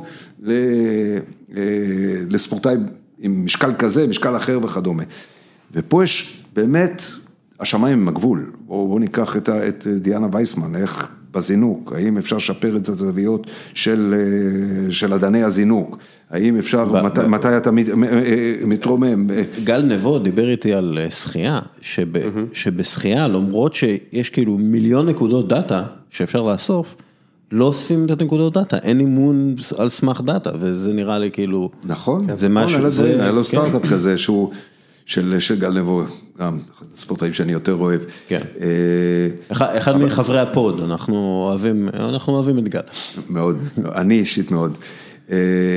אבל תראה, תראו, תראה בשחייה כמה אתה יכול לשפר, כי באמת, אתה יודע, כולם יודעים אותה טכניקה ואותו approach, אבל אם אתה משפר משהו בסיבוב שלך, משהו בזינוק שלך, משהו ביציאה מן המים, כמה זמן אתה צריך לשהות במים, זה דברים שאתה רואה את התוצאות שלהם בזמנים ישר, ניקול רובינוביץ', אם אומרים, תקשיבי, בביומכניקה אתה צריך ליישר את הגב קצת יותר פה, אתה צריך לעשות, פיסוק הידיים צריך להיות מילימטר לפה, מילימטר לשם. ברמה היישומית, אתה זוכר, דיברנו כבר לפני הרבה, הרבה שנים כבר, על האקסלרטור במכון וינגייט, ושי אברהם נכנס לעניינים, ונראה שהוא קידם את הדברים, איפה זה עומד עכשיו? וואו, כמה שאתה צודק, אתה רואה, זה דברים שנשארים לתוכניות מגירה, זה חייב להיות, כן, זה ב-2016 דיבר, 16-17. נכון, נכון, שזה כל כך מתאים לעשות שמה, ולקחת את כל היזמים הצעירים והמבריקים שיש לנו פה, שיכולים לסייע לספורט ויכולים לסייע לתוצאות, כי ברור שהשוק לא נמצא פה, השוק לא נמצא, אי אפשר להרוויח כסף פה, אבל באמצעות הצלחות פה אפשר לפרוץ כן, לעולם, זה... וזה בהחלט חשוב, בעיקר עכשיו, שזה הולך להיות בית לאומי, עכשיו מ-2019, מ-2020, לא, 2021 התחילו כבר הבתים הלאומיים שאיגודים שמים את, שמים את, קובעים את הבית הלאומי שלהם בווינגייט, גם מתקנים, עכשיו הצטרפו לשם עוד מעט הטיפוס, אתם יודעים שההתעמלות אמנותית, התעמלות מכשירים נכנסו לשם לפני המשחקים האולימפיים. כן. וזה יהיה גם לאחרים. אגב, מהפכה גם במתקנים שם. מהפכה במתקנים. שתהיה עוד יותר גדולה. ואחד מהם צריך להיות הנושא הזה. של אקסלרטור. ברור, ברור, חובה. בוא נחזור שנייה ליתרון היחסי, כי זה בעצם הטכנולוגיה, ואתה מדבר פה על יתרון יחסי. מה היתרון היחסי שלנו, הישראלים? היתרון היחסי שלנו הוא שאנחנו, אני אומר, יש, יש ענפים שיש לנו, אה, אה, תראה, אני אתחיל עם זה, אני ברשותך, אני, אני אחזור רגע אחורה. בזמנו, שהקים את היחידה תומאס למפרט, שהיה מומחה, אה, פרופסור ממערב פולני, יהודי, פולני, שהיה במזרח גרמניה ובמערב גרמניה, בא לייעץ לנו איך להקים גוף הישגי. הוא אמר, די, די אה, להשתתפות, צריך להתחיל לעבוד בצורה רצינית, כמו שאתם מצליחים במקומות אחרים, אין שום סיבה שלא תצליחו להביא מדליות בספורט. אבל כשהוא הגיע, הוא אמר, לכו רק למקומות שיש לכם יתרון יחסי. אחד, איפה יש הרבה מדליות? איפה מחלקים הרבה מדליות? אחד, שתיים, איפה לא כל העולם מתחרה? תלכו למקומות שלא כל העולם מתחרה, ו... ותנסו להצליח שם, אל תלכו... נישות. כן, ענפי נישה בדיוק, אל תלכו לא... לאיפה שכל העולם מתחרה, כמו אתלטיקה, שחייה, התעמלות וכדומה. מפה אני הולך לזה שב-1900, וצריך לזכור את ההיסטוריה, שפעם ראשונה היה אומץ לגוף לקבוע על סדרי עדיפות ענפים, שזה היה מבחינתי שינוי מכונן בספורט הישראלי, זה היה ועדת כבוד השופט, זיכרונו לברכה, דוב לוין, שאמר, חבר'ה, אתם צריכים לעשות סדרי עדיפות. שם היה השינוי המשמעותי יותר בספורט, הבינו שאי אפשר לחלק את כולם בלשכה סוציאלית או באופן שווה ולהיות בסדר עם כולם. ענפים אמרו, מועדפים. כן, אמרו צריך לספורט, שם נולד הענפים המועדפים שזה הלך והתקדם, היום זה ממש בפערים כספיים אדירים, מה שאנחנו, המדינה, ואנחנו נותנים לענפים המועדפים, אבל זה נקודה קרדינלית, שהוא אמר רגע רגע, אתם יודעים בשנה הזאת, אנשים לא יודעים את זה, הוא, הוועדה הזאת בחרה בהתעמלות אמנותית. כי הוא ידע שיש, הייתה את העלייה, עלייה מברית המועצות ב-1991-92, עלייה מרכזית, הגיעו פה הרבה אנשי מקצוע ברמה טובה, היה להם את האומץ ואת החזון יותר לבחור ענף שאז אף אחד לא ידע ממנו, היום זה הענף הכי פופולרי, בטח בקרב אה, ילדות צעירות. רואים את זה בתקציבים של האיגודים, פערים מאוד גדולים, איגוד ההתעמלות, הג'ודו, פערים מאוד גדולים לעומת איגודים אחרים. אדירים, אנחנו עושים עכשיו סיכום של טוקיו ואנחנו רואים את המשאבים הכספיים שהגיעו להם לפני 6-7 שנים לעומת מה שהם מקבלים היום, זה כמעט פי 6-7 תקציבים, זה פשוט בלתי, בלתי יתואר. ואז אני אומר שלנושא הזה של לבחור את הענפים המועדפים, צריך להיות שני דברים. אחד, שיש לנו את המתקנים המתאימים, יש לנו מסורת, כי זה דבר מאוד חשוב בנושא הזה שאתה מחפש את אותו יתרון יחסי, ויש לנו מאמנים ברמה גבוהה. ואת, ובנוסף לזה, אתה, אסור לך לוותר על הליכה בענפים המרכזיים, אבל גם שם אתה צריך לבחור את הענפים. אתה לא יכול ללכת על כל ענפי האתלטיקה, כי לא תגיע לכלום. ש... ונרד אפילו יותר נמוך, גם בשייט. יש עשרה, אחד עשר דגמים עכשיו עם השינוי, אני כבר לא זוכר כמה יש שם, ערבבו את ה...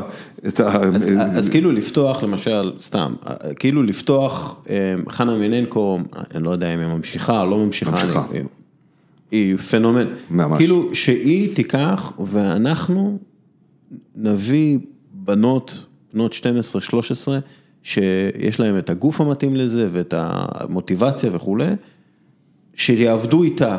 ואז יהיה לנו כמה בנות בקפיצה משולשת. בראבו. הכי טוב, כאילו זה, זה הרעיון. בראבו, אני, זה, כשאני דיברתי, גם, גם במהלך השיחה שלנו היום, דיברתי על נבחרות, זה בדיוק הדברים. אני אומר, אם אנחנו כבר מרכזים אותם בנבחרות, אנחנו משלמים על המאמן, אנחנו משלמים על המתקן, אנחנו משלמים על המעטפת, אנחנו משלמים, צרפו אליהם. עוד שלושה ארבעה חבר'ה מוכשרים שיהנו מהפריבילגיה הזאת וילכו הלאה, עם חו"ל יש קצת יותר בעיה, אבל לפחות פה בבסיס צרפו אליהם. גם, הם רואים מודלים לחיקוי וגם הם התקדמו בגלל רמת האמון וזה בדיוק מה שצריך לעשות, אנחנו, אם דיברת על אתלטיקה, אני אומר תראו באיזה ענפים אנחנו מצליחים, בענפים הטכניים. אלה הענפים שאנחנו מצליחים, אנחנו צריכים, אנחנו יכולים להצליח בזה, ובריצות ארוכות. כן. זה, זה, זה שני, יכול להיות לך פה, שם, איזה ניצוץ, איזה כישרון יוצא דופן, או משהו כזה, אבל לא על זה אתה צריך לבנות את הנושא, אבל אתה יודע שב...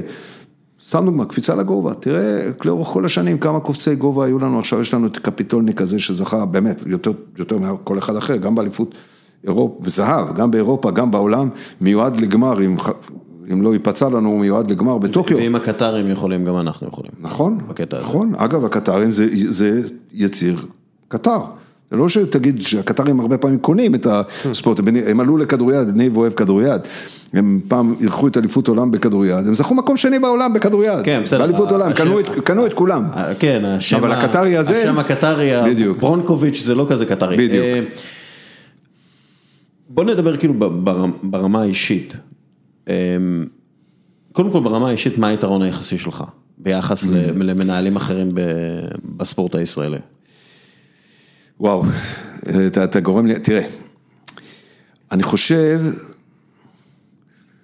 אני חושב שקודם כל, אני עברתי את כל המסלול אה, מא' עד ת' בשטח. זאת אומרת, הייתי שחקן כדורעף, הייתי מאמן נבחרת ישראל בנוער כדורעף, ומאמן נבחרת הבוגרים כדורעף, שעד היום אנחנו היחידים שניצחנו את ברית המועצות עם נבחרת הנוער באליפות אירופה רשמית, שהגענו להם, היינו שני, אז היו רק 12 קבוצות, ניצחנו ארבעה משחקים באליפות אירופה, כדורעף, נוער, שאחד הניצחונות שלנו, זה היה אבישי טרייבנד אגב, היה אחד מהשחקנים המרכזיים.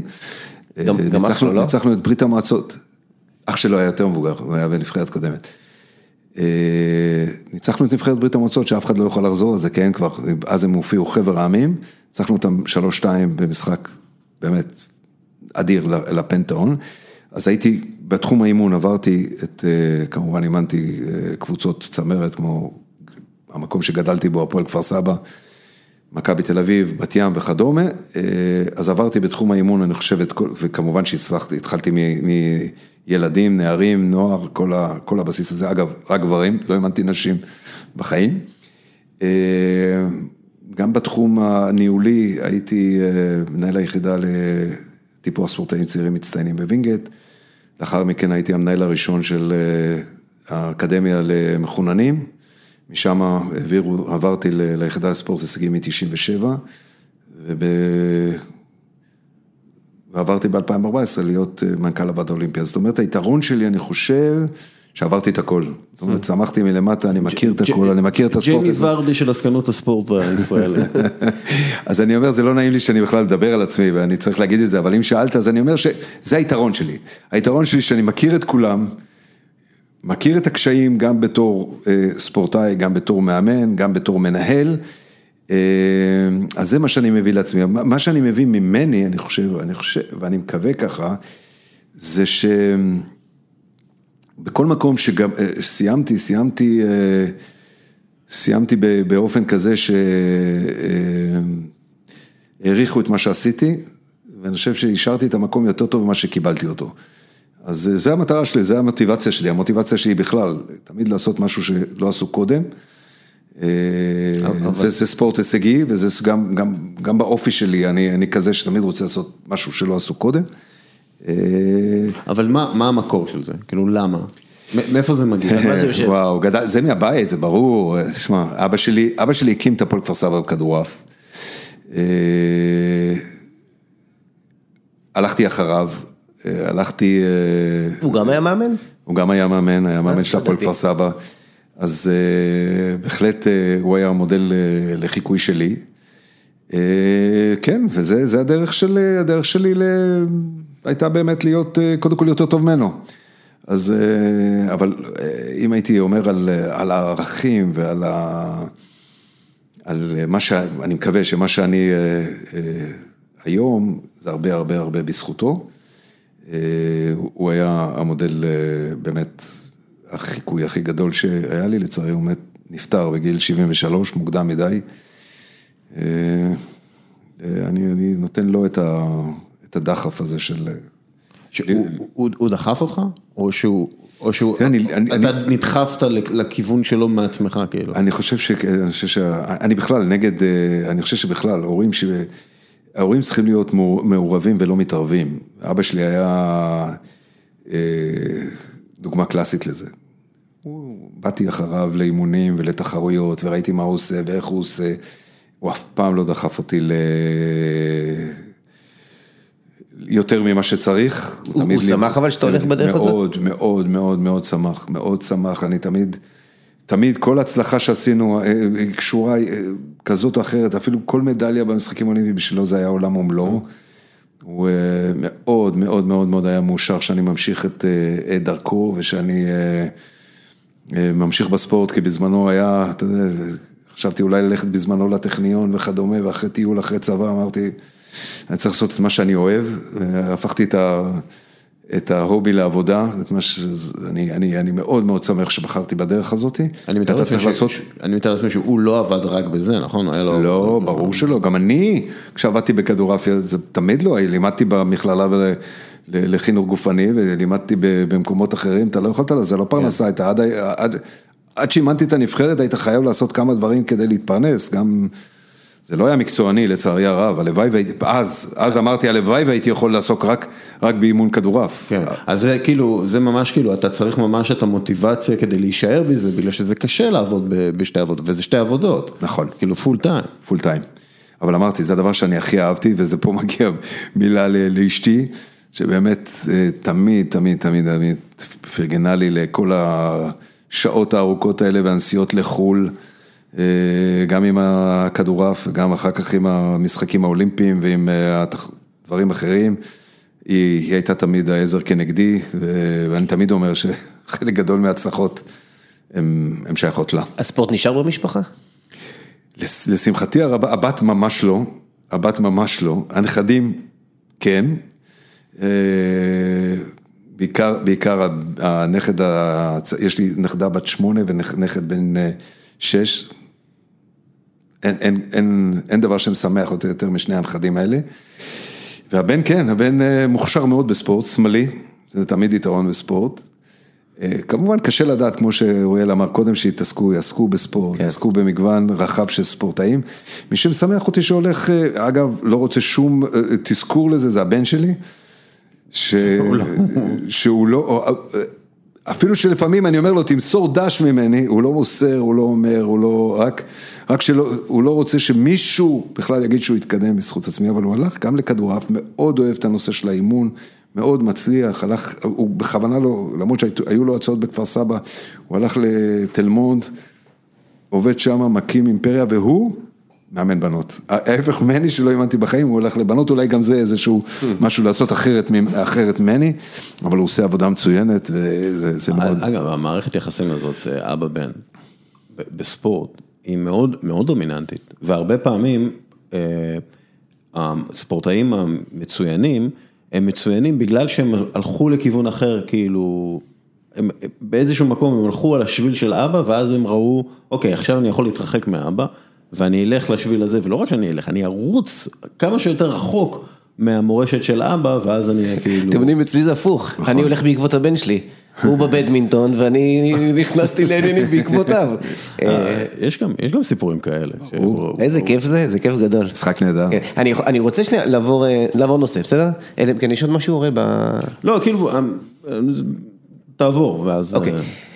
יש משהו שאני לא מצליח לפצח, קצת דיברנו על זה, היה לנו איזה מפגש בפורום מנכ"לים שכל מה שקשור בשיווק, פיתוח עסקי, גיוס אה, ספונסרים. אמ, עבד, ובורי עשתה קפיצת מדרגה, אה, אנחנו לא נמצאים במקום שהיינו בו לפני כן ועדיין הפער גדול, גם כשאנחנו מנתחים אה, ועדים אולימפיים בעולם אנחנו רואים כמה הם מסתייעים בתקצ... בכספים הגדולים שמגיעים מה... מהמגזר העסקי. מה לא ברור לי? יש כאן ועד אולימפי שמשדר, אם אתה בטח, אם אתה מסתכל על הספורט הישראלי, אתה, אתה מבין שזה משהו אחר, משדר מצוינות, אה, טוהר, משהו נקי. אה, ויש את המגזר העסקי, אה, בוא ניקח את ההייטק, עם אנשים שגם מאוד אוהבים ספורט. אני אתן דוגמה, דיברתי עם, עם לקוח, סמנכ"לת משאבי אנוש, ודיברתי איתה על הסיפור הזה של להיכנס לספורט. לא מהמקום של לעשות טובה לספורט, אלא מהמקום שהם עכשיו, אתה יודע, בהייטק כולם מחפשים עובדים, מאוד קשה, אז להגיד, היי, אנחנו במצוינות ישראלית הכי, הכי טהורה שיכולה להיות, תומכים בספורט, בספורט האולימפי, אה, וזה גם עוזר כדי שהעובדים ירגישו, אה, וואו, אתה, אני זוכר שאירחנו את יאקי ודמני בפורום מנכ"לים, הוא אמר שהם אה, היו ספונסרים שלי קורזיץ, שכל העובדים ביחד ראו את השיעוט מדליות, וכמה, הוא אומר, אני לא יודע לכמת את זה בכסף, אבל אני יודע שהחברה אלקטרה בזמנו הרוויחה הרבה מאוד כתוצאה מזה. וכאן יש משהו שאני לא מצליח לפצח. כשדיברתי עם אותה סמנכ"לית משאבי אנוש, תוך 20 שניות היא הבינה לגמרי. והיא אומרת, כן, אני אקח את זה להנהלה ונראה מה נעשה, אני מקווה שיהיו עדכונים בנושא, אבל משהו כאן, לדעתי אנחנו מדגדגים את קצה קצהו של הפוטנציאל שיש. איך אתה רואה את הדברים? אולי אנחנו צריכים לעשות משהו אחרת? משהו כאן לא מסתדר, זה כאילו מתאים וזה לא באמת קיבל את התנופה שאפשר לצפות. קודם כל הגדרת את זה מצוין, היטבת לתאר את זה, אנחנו בהחלט אה, חושבים נותן חסות יוכל ליהנות מהפירות האלה פנימה לתוך החברה שלו, לתוך העסק שלו. כל, כל נותני החסות, כל נותני החסות. אומרים את זה, כל נותני החסות, כשאני מדבר איתם. כאילו זה, זה לא מטעמים. אתה עשית לא מזמן על זה, כן, אין, אין צל של ספק. הייתה כתבה. כן, מאוד יאה. אז אין צל של ספק שזה זה תהליך, זה תהליך. דיברנו קודם על תרבות, זה קשור בתרבות הספורט בישראל. ככל שאנשים יבינו מה המהות ומה המשמעות ואיזה ארגז כלים ואיזה יתרונות יש לחברה עצמה. שגם שאתה תורם לחברה וגם שאתה תורם לספורטאים כאלה ואחרים וכמובן לוועד האולימפי. אנחנו הולכים בגישה שאנחנו רוצים נותני חסות שהולכים איתנו לאורך זמן. אגב, כמו שהוועד האולימפי הבינלאומי דוגל, לעשות את הנותני חסות המרכזיים שלנו כאלה שהם גם אה, מאוד מרכזיים בחברה הישראלית, שאני מקווה שדרכם יגיעו עוד אנשים, שזה איזשהו... partners. פרטנרים בדיוק. כן. פריצת דלת סוס, ועשינו, תשמע, בנק פועלים אה, קבע, באמת, עשינו איתו הסכם מאוד מאוד אה, ייחודי, שהוא לא רק נותן חסות לנו, הוא לקח עוד עשרה ספורטאים, שניים מהם פראולימפיים, שזה גם איזה מסר שהוא מאוד מאוד מאוד חשוב, גם השיתוף פעולה עם הנכים, גם החיבוק של הפראולימפיים, לא של הנכים, סליחה. אז אנחנו צריכים יותר ויותר חברות גדולות, מובילות במשק. עם המגבלויות שיש לנו, שאסור שזה יהיה מתחרה, הפסדנו למשל את הראל, הפסדנו, כי יש היום חברת ביטוח בינלאומית שהיא נכנסה לטופ ספונסרס, אז אנחנו לא יכולים לקחת אותה, אבל כן, השאיפה שלנו להגדיל את הבסיס של הפירמידה, אני שמח מאוד שממש לפני ריו הצטרפה אלינו שופרסל, הזכרת את יעקב אלדמני, הוא... הוא היושב ראש של שופרסל, זאת אומרת, אתה צריך אנשים שמבינים, אוהבים ויודעים את החשיבות של זה. כן, אז יאקי היה מאחורי השיתוף פעולה של מכבי תל אביב ואלקטרה בזמנו, שזה היה נכון, מכבי אלקטרה. נכון, אז אתה צריך... מה, מכבי היום פלייטיקה, נכון? פלייטיקה, כן. אז כן, אנחנו רוצים להרחיב את הבסיס של הנותני חסות, יש לנו נותני חסות שהולכים איתנו כבר, יש הסכמים עד לוס אנג'לס, הרבלייף, הולך איתנו כבר עד לוס אנג'לס, שזה מחמם את הלב, שאנשים מאמינים.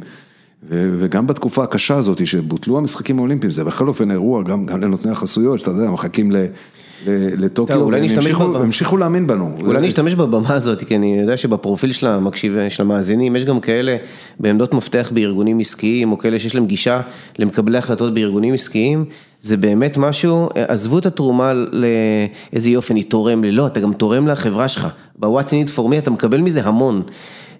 תרימו את הכפפה, תיצרו קשר, כאילו זה באמת, אנחנו צריכים להיות במקום אחר והספורט, אגב אתה יש הרבה שאומרים, דיברו איתי על אלכס שטילוב, אבל יש גם את העתודה האלה שרוצים להיות אלכס שטילוב, שגם. לזה מאוד מתחברים ארגונים עסקיים, אנחנו רוצים להצמיח בשותפות אמרת לאורך זמן, את האלכס שטילוב הבא. זה באמת משהו שאם מישהו מקשיב, שומע, הזדמנות. אחד הדברים שהוא רצה זה ספורטאים צעירים והצלחנו, לשמחתי הצלחנו במציאת הספורטאים, אנסטסיה גורבנקו הייתה אז שהוא התחילה בבנק פועלים, בת 15. בת 15, תראו איפה היא היום, אם אנחנו מדברים קצת על פריז, היא מועמדת למדליה בפריז, בשחייה. מועמדת למדליה. מדהים, כן. קריית ביאליק חביב. אה. זה המים בקריית ביאליק. אמ, איך אתה יודע שאתה עובד לא נכון? אה, כאילו, אתה, דיברנו הרבה, אתה יודע, על שיתוף פעולה, ואז לקבל החלטה וללכת איתה. איך אתה יודע שההחלטה לא נכונה? תראה, אני חושב שאנחנו במקצוע שאנחנו אה, רואים את זה ישר, אתה רואה, רואה את זה בתוצאות, אצלנו אנחנו נבדקים בתוצאות, אמרתי נכון, תהליך של מחזור וכדומה, אבל אתה נמדד אה, בתוצאות, ואם אה, התוצאות הן, עם הביצוע, ביצוע מול תכנון, הדבר הראשון זה ביצוע מול תכנון, ברגע שאנחנו רואים שבביצוע שלנו היינו פחות טובים בתכנון, אם היינו שמים את זה שהיעדים שלנו היו גבוהים יותר מה, מההישגים, אז, אז ברור שעשית משהו לא טוב, ברור. אתה צריך לבדוק איפה, אם זה בתהליך, אם זה בבחירת המאמנים, איפה עשית את הטעויות האלה. אמרתי את זה קודם, צריך לנתח את זה בצורה מאוד מקצועית, מאוד אמיצה, מאוד כנה. גם בתחקור צריך להגיד כל הדברים על השולחן, לא להתבייש, לא להסתיר דברים. ואין צל של ספק שבטח במשלחת כל כך גדולה כמו 90 ספורטאים, אתה... יש גם אכזבות, אני, אם תשאל אותי מה האכזבה הכי, יחסית לצפי, ואתה יודע שמשהו עשינו שם לא, לא טוב, בראש ובראשונה אתה צריך להיות שלם שנתת את כל התנאים, ובסופו של דבר התוצאה היא לא, לא מניבה את הפירות שציפית להם, אז אתה צריך לבדוק מה עשית לא טוב, סרגי ריכטר, ספורטאי ברמה עולמית הרבה מאוד שנים, שומר על יציבות בתוצאות שלו, היה שנה קודם במשחקי אירופה במינסק, מדליית זהב, גם לפני המשחקים האולימפיים, ואתה בא למשחקים האולימפיים ואתה אפילו לא קרוב, אתה לפעמים, אתה במשחק, אבל שם הוא לא היה במשחק בכלל. זה, זה כאילו העניין, אבל זה באמת, הענף הזה הוא אכזר בצורה בלתי רגילה, כאילו, אתה נושם, נשימה טיפה יותר מדי, זה, זה, זה משנה מסכים. מילימטרים, זה, זה באמת מסכים אכזרי. איתך, לכן אמרתי, הוא לא היה במשחק. זה בסדר לי. כן. אם הוא, אתה יודע, נאבק עד הסוף, הוא במקום, אחד, הס- לא לא עולה לשמונה הראשונים, אבל הוא, הוא בעסק, התוצאה שלו קרובה למקום שמונה, אז אתה אומר נכון. אבל הבן אדם לא היה, ב, לא היה ב, בכיוון בכלל, וזה זה שאלה שאתה צריך לדעת מה, היום אנחנו יודעים ש, שיש קצת, המאמן היה לא כל כך קשה, הוא, הוא מאמן ברמה מאוד גבוהה, כן, שלא תבינו שאני שם את. את, את כל, כל האשמה בו, כמובן שלא, אבל כבר הוחלף מאמן. כאילו היה בעיה. היה בעיה בדינמיקה, והדינמיקה השפיעה על הביצועים או משהו כזה. בדיוק, כאילו. בדיוק, הוא, הוא סבל ממחלה, ואתה יודע, כשיש לך מאמן שהוא סובל ממחלה, גם אם זה לא בא לידי ביטוי באימון, עצם זה שהמאמן מתעסק סביב המחלה שלו, והוא עסוק בפחדים שלו, ובקושי שלו לזוז ולנוע, אז האנרגיה שלו, והתשומת לב שלו, והזמן שהוא מקדיש להצלחה של הספורטאי שלו, היא נפגעת. טוב, מה- שטוב עם ריכטר, הוא יכול לעשות את זה עוד 50 שנה, כאילו. זה נכון, זה נכון. ואני אשאל כאילו, איך אתה יודע, למרות שורה תחתונה גרועה, איך אתה יודע שכן עבדת נכון? כי, כי לפעמים, לפעמים זה מאוד קשה אה, על, על ספורטאים, שהם אומרים, בואנה, עשיתי הכל נכון, נכון. ולא, לא, איך אתה יודע ש, שכן עבדת נכון, למרות שורה תחתונה גרועה? אז זהו, אני בודק, בודק את התהליך, ואני אני, אני מעדיף לתת לך את זה, בוא ניתן כדוגמה, הזכרת את לונדון. בלונדון הייתה לנו ספורטאית ברמה העולמית, היא הייתה מועמדת מספר אחת ל- למדליה, ואולי מועמדת מספר אחת לזהב, לי קורזיץ, ששלוש פעמים אף אחד לא עשתה את זה עד היום בהיסטוריה שלנו, לא גברים לא נשים, היא זכתה בארבע אליפויות עולם. ארבע אליפויות עולם, ספורטאית על. היא הגיעה ללונדון, אה, שבלונדון התנאים הם תנאים טובים בשבילה, כי היא בחורה גבוהה, גדולה. הרוח. והרוח, תנאים גבוהים. ובסופו של דבר, היא, כולנו יודעים, אני לא, לא אפרט כמובן, אבל היא לא הגיעה בשיא כשירותה הרפואית. אנחנו מטעם המערכת עשינו הכל כדי לאפשר אה, מקסימום טיפול בה, כולל זה ששמנו אה, על ידה ב... ב ויימונט באנגליה, שמנו את אה, פרופסור אלון אליקים, כדי שיהיה רופא צמוד אליה במשחקים האלה. בסופו של דבר הגיע ל- עד, השיעוט השמיני, מתוך, אחד, מתוך עשרה שיעוטים, ואחר כך היה שיעוט מדליה, הגיעה במקום, הייתה עדיין במקום הראשון, ובשיעוטים האחרונים אה, כבר לא הייתה רוח, היא כבר ירדה למקום שלישי אחרי השיעוט העשירי, הגיעה לשיעוט המדליות, אני בדרך לשם כל שנייה, שם את היד בחוץ לראות שיהיה קצת רוח. הגענו לשם ולרוע מזלנו, לא הייתה רוח עכשיו, היא במצב רגיל, היום היחיד בהיסטוריה של בריטניה בלי רוח. נכון, כאילו- נכון. ואתה אתה יודע, כואב הלב, אני הייתי הראשון שניגש אליה אחרי.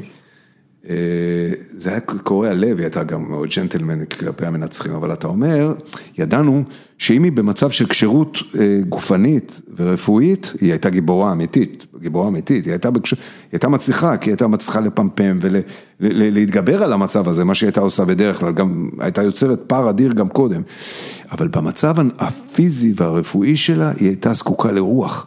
אז אתה אומר, זה לא תלוי בך.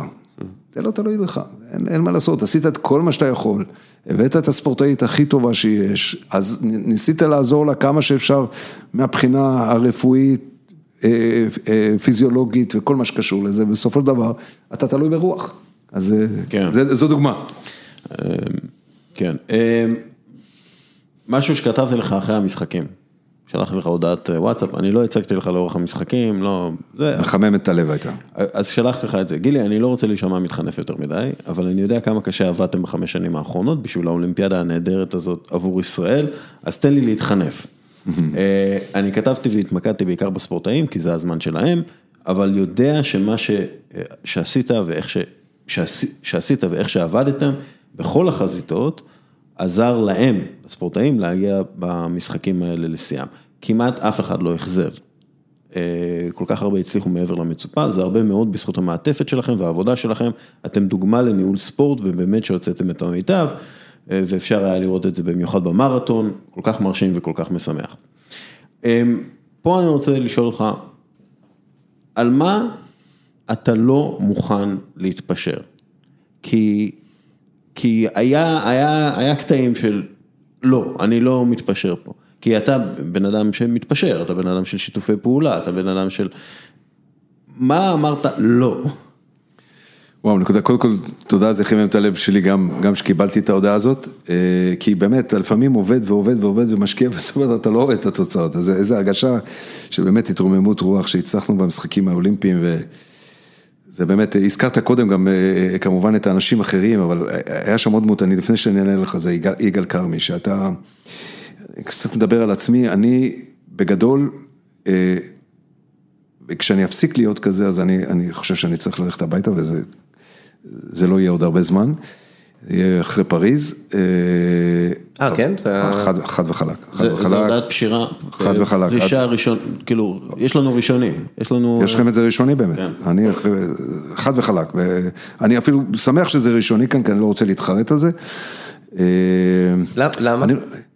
כי אני חושב שאתה יודע, כל דבר, אני, איך התחלתי, אמרתי שאני כל יום לומד. ברגע שבן אדם חושב שאין לו מה ללמוד, אז באמת שיסגור את הדלת וילך הביתה. אני כל יום לומד. ומיגאל כרמי למדתי המון, דיברת, התחלת אוראל על הנושא של, של המנהיגות, של, אתה יודע, של לדעת להפריד בין עיקר וטפל, וזה תכף יענה לך לשאלה של, של על מה מתעקשים ועל מה לא. עיקר וטפל, על קבלת החלטות, על, על הצניעות, על השיתוף פעולה, על ה, כל הדברים האלה, ויגאל, זה לא בתקנון. לא כתוב בתקנון שהוא צריך שני מחזורים אולימפיים, הוא שני מחזורים כיושב ראש. הוא אמר מראש, אני אחרי שני מחזורים אולימפיים מפנה את השטח למישהו אחר. ואני, גם בנושא הזה, אני חושב שצריך לתת לדור הצעיר להתקדם, ובספורט הישראלי אין הרבה תפקידי רוחב, ואני חושב שאחרי פריז, הגיע הזמן, זה, אני אסיים מחזור אולימפי שלישי, יש כאלה שאומרים שאני צריך לעשות את זה עכשיו, כי יהיה קשה, דיברנו על זה קצת, לשחזר את ההישגים, אבל כמובן שאנחנו תמיד רוצים לעשות יותר טוב, אז, אז זה נקודה אחת שהייתה, היה לי, היה לי חשוב להגיד את זה, אבל אתה, אתה גם דייקת בתכונות האלה. אני עוד מעקן את ההודעה. את הבום. כן, זה בהחלט. אני אגיד, אני אגיד לכם את האמת, בנושא הזה, והיטבת לציין, אני, אני בגדול, חושב, וזה העניין של העיקר וטפל, ואני מנסה גם להנחיל את זה לבאים, כי אני תמיד אומר, את המלחמות, תשאיר רק לדברים העקרוניים. הדברים שהם פחות עקרוניים, יותר טפלים ויותר פה, אתה יכול לפעמים לעגל פינות, לפעמים להתפשר, לפעמים ללכת ככה אחרת. על הדברים העקרוניים, ייהרג ובל יעבור, אני לא מוותר, ואני, ו, ולפעמים זה עלה לי אפילו בבריאות, כי בדרך למשחקים אולימפיים יש את הקריטריונים הישראלים, ואתה כל הדרך מנסה לעזור לספורטאים לעמוד בקריטריונים, אבל ברגע שנגמרו הקריטריונים, הלכתי להרבה משפטים נגד ספורטאים שעזרתי להם להגיע. לשמחתי הרבה לא, תמיד הצלחנו לנצח, אפילו שהלכו נגדנו לכעס, דלילה חתואל, כן. קיבלנו חותמת שכל התהליך שלנו היה כמו שצריך. בנושא המקצועי, בנושא המקצועי, דברים שישפיעו בנושא המקצועי, כמו קריטריונים וכמו דברים האלה, אני בחיים לא אוותר. בחיים אני לא אוותר, אני אלך עם הקו הזה. מה שאריק אמר לנו. בכל הכוח. שאריק אמר לנו, אריק זאבי. שמה? שהוא לא מוכן להתפשר על... כן, כן, כן. כאילו הוא לא יעשה טובה ל... כן, כן, כן. אין דבר כזה, אין דבר כזה. הצד המקצועי הוא הדבר הכי חשוב שיש, הכי חשוב שיש, ואני לא אוותר עליו בחיים. ויש דברים שלפעמים אתה יכול ללכת פה לוותר, שם לוותר. ולא ללכת למלחמות סרק, שבסוף הדבר מוציאות ממך את האנרגיות ואת הזמן וכדומה, הדברים שהם שוליים, וזה עיקר הדברים, אני חושב, של מנהל ושל מישהו שהוא רוצה להנהיג אנשים, זה באמת לדעת לעשות את הטפל בעיקר, ויש אצלנו כל כך הרבה אנשים שמתעסקים רק עם הטפל. שזה לפעמים מדכא. זה גם מייצר אמון, כי, כי האחר אומר, וואו, הוא מקבל החלטות, יש יושרה מקצועית, לפעמים אתה, אוראל, דיברנו על זה בכדורגל, אתה אומר, אה, המאמן הזה, אבא שלו עשה לו איזה קבלן שיפוצים, עשה לו חדר, בגלל זה הוא מרכיב את הבן שלו, ואתה מאבד את האמון שלך, כאן כשיש מערכת שאתה יודע שאתה יכול לסמוך עליה. זה, וזה, וזה זה גם... לא רק יושרה, איזה יופי, משהו כזה באוויר. אני חושב שכל מאמן גם מדבר על זה, מאמן מהבכירים ביותר, הוא אמר, יש שחקנים שאני צריך להיות כן איתם ולהגיד להם, חברים, אתם עשיתם את העבודה טוב, טוב השבוע, אז אתם בהרכב. אתם לא עשיתם את העבודה טוב, אז אתם לא בהרכב. אני לא הולך אה, לסבן אתכם, להגיד לכם שאתם בהרכב ולא לשים אתכם בהרכב, או ההפך, להגיד לכם, עשיתם עבודה מצוינת, נהדרת. אתם לא בהרכב בגלל ש... סיפורים. כן. אה, כן, לפי דעתי זה גם כן ההבדל בין, אה, בין מקצועיות ללא מקצועיות, בסופו של דבר. כן. כאילו זה, זה זה, כאילו אנחנו לא פה בשביל חברים, אנחנו לא פה בשביל, אנחנו נכון. פה בשביל להרוויח, אה, להשיג מדליות, בשביל זה, זה כאילו זה העניין. מקצוענות. כן. בדיוק. אה, והשאלה הכי קשה, המלצה על ספר. אני אגיד לך, זה ספר ש... קודם כל, על דרך ההומור, הספר, ה... בכמה מהדורות שקראתי לאחרונה, הרבה זה ה... זה ה... נו, ה playbook של המשחקים האולימפיים. אוי ואבוי, זה... זה פשוט היה סיוט, אני כל היום היינו נגד, כל הסיפור של איך, איך להתמודד עם הקורונה, היו שלוש מהדורות כאלה. ופשוט אה, היה, היה, היה ראיתי קצת מדכא, ההכנה הזאת שהיית צריך להתעסק, במקום להתעסק עם הדברים השמחים והטובים של ספורט, כל הזמן על הקורונה, מה אתה צריך לעשות, activity plan, הכל, היה, היה סיוט לא קטן, זה היה על דרך ההומור. אני אגיד לך ספר שקראתי אותו די מזמן, אבל הוא, אה, אני לא יודע אם קראתם אותו, החותרים אה, בסירה.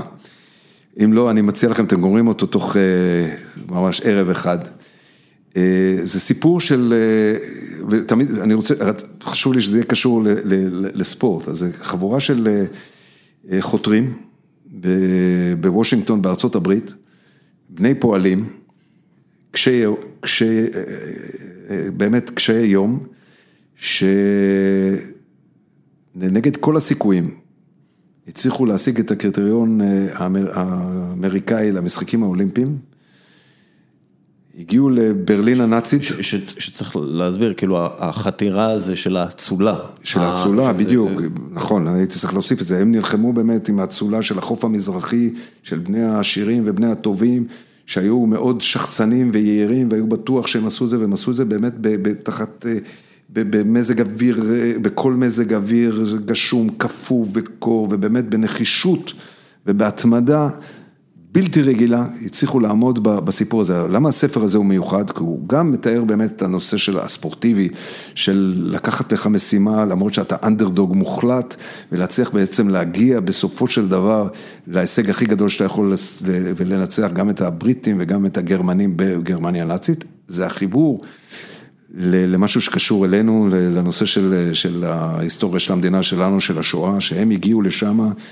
אה, לאולימפיאדה הנאצית בברלין, 1936, והצליחו לנצח את הנבחרת הגרמנית תחת אה, עיניו של אה, היטלר, אז כל הסיפור הזה כולל, כל, כולל נושאים מאוד של אנטישמיות, גם בתוך נבחרת ארה"ב, שהיושב ראש שלהם היה אז, שברח לי השם שלו, היושב ראש האמריקאי היה אנטישמי מוצהר. אה, היו- הרבה- היו הרבה כן. כאלה. והסיפור הזה של, באמת, של ה... גם של ההיסטוריה, הוא משזר, שוזר הבח- מאוד יפה את הסיפור של ההיסטוריה של גם תחילת המאה הבח- בארצות הברית. בחורים בסירה. בחורים בסירה. The boys in the boat. כן. אה, ספר מומלץ לכל הדעות. לא, אני מבטיח לכם שאתם לא תפסיקו לקרוא אותו. כל מי שאוהב ספורט וקצת היסטוריה, זה. ושוב אנחנו מסיימים במלחמת העולם השנייה. אה, השואה זה כן, כן, מרכיב... כן. אני, זה כן. קודם כל אני גם בין ניצולי שואה, המצילה של אמא שלי זכתה בחסידות אומות עולם. אה. כן, היה סיפור בפני עצמו, שהבת, הנכדה שלה, נשואה היום עם אח שלי. זה סיפור, זה סיפור בפני עצמו. מה? כן. הבת של זאת שהצילה את... הנכדה של חסידת עולם עולם בצ'כוסלובקיה, היא עלתה לארץ והתחתנה עם אח שלי. סיפור סיפור, לא, סיפור סיפור בפני עצמו, שנייה, אבל- סיפור לסרט. לא, לא, אבל שנייה, איך הם- איך הם... הם נפגשו במקרה או שזה כאילו, היא לא. הכירה את הסיפור? אימא שלי המשיכה ב- אה, לתמוך בהם גם כלכלית וגם כספית, וכמובן הם הגיעו הנה לישראל, וכל פעם שהם מגיעים לישראל, היו עושים פה טיולים, והיו עושים פה, והיו עושים כל, כל פעם מיש- מישהו מהמשפחה. כאילו משפחה נוצריה כן. בצ'כיה. נוצריה ב- ב- בצ'כוסלובקיה, האמת שזה יותר, היום. מופרדת יותר סלובקיה, אה, בעיר ניטרה, אה, היא הייתה מטפלת, ההורים שלי היו, אימא שלי והאבא של, המשפחה שלה, אימא שלה נהרגה בשואה, באושוויץ, אבא שלה ניצל, סבא שלי ניצל באושוויץ בזכות זה שהוא היה רופא, אבל ה... הפוסט טראומה שלה נשארה הרבה מאוד זמן אה, גם, גם בארץ, אה, שהם עלו לארץ, ו, והמשכנו, כמובן, אמא שלי המשיכה עם הקשר הזה, דאגה שהיא אה, תקבל... אז בביקורים שלהם... המטפלת של האימא הצילה את אימא שלי ואת אחותה, הלינו אותם בבית שלהם, הסתירו אותם בבית שלהם במהלך השואה וכדומה. גם אבא שלי, הם שניהם עלו לארץ בגיל 16, אמא שלי, אבא שלי צעיר מאמא שלי בשנה, בגיל 16-17, אה, בעלייה הגיעו להנה, אחרי, אחרי השואה, בגיל 16-17 הגיעו לקיבוץ מענית. ומשם התחיל הסיפור. בגיל צעיר מאוד הגיעו כציונים לארץ, אבל גם, גם הסבא שלי נרצח בשואה, ועוד הרבה אנשים עזבו, זה לא, נסיים ברוח טובה, אבל הסיפור הזה של, של אה, של הקשר הזה בסופו של דבר. זה, זה סגירת מעגל די, די מדהימה. זה כאילו זה. ממש ככה. כן. ממש ככה. אמ, טוב, נייס, שעה וחצי. וואו, באמת, לא הרגשנו. כן. אה, גילי, תודה רבה. תודה לכם. תודה רבה. נהניתי בכל רגע. תודה אוריאל.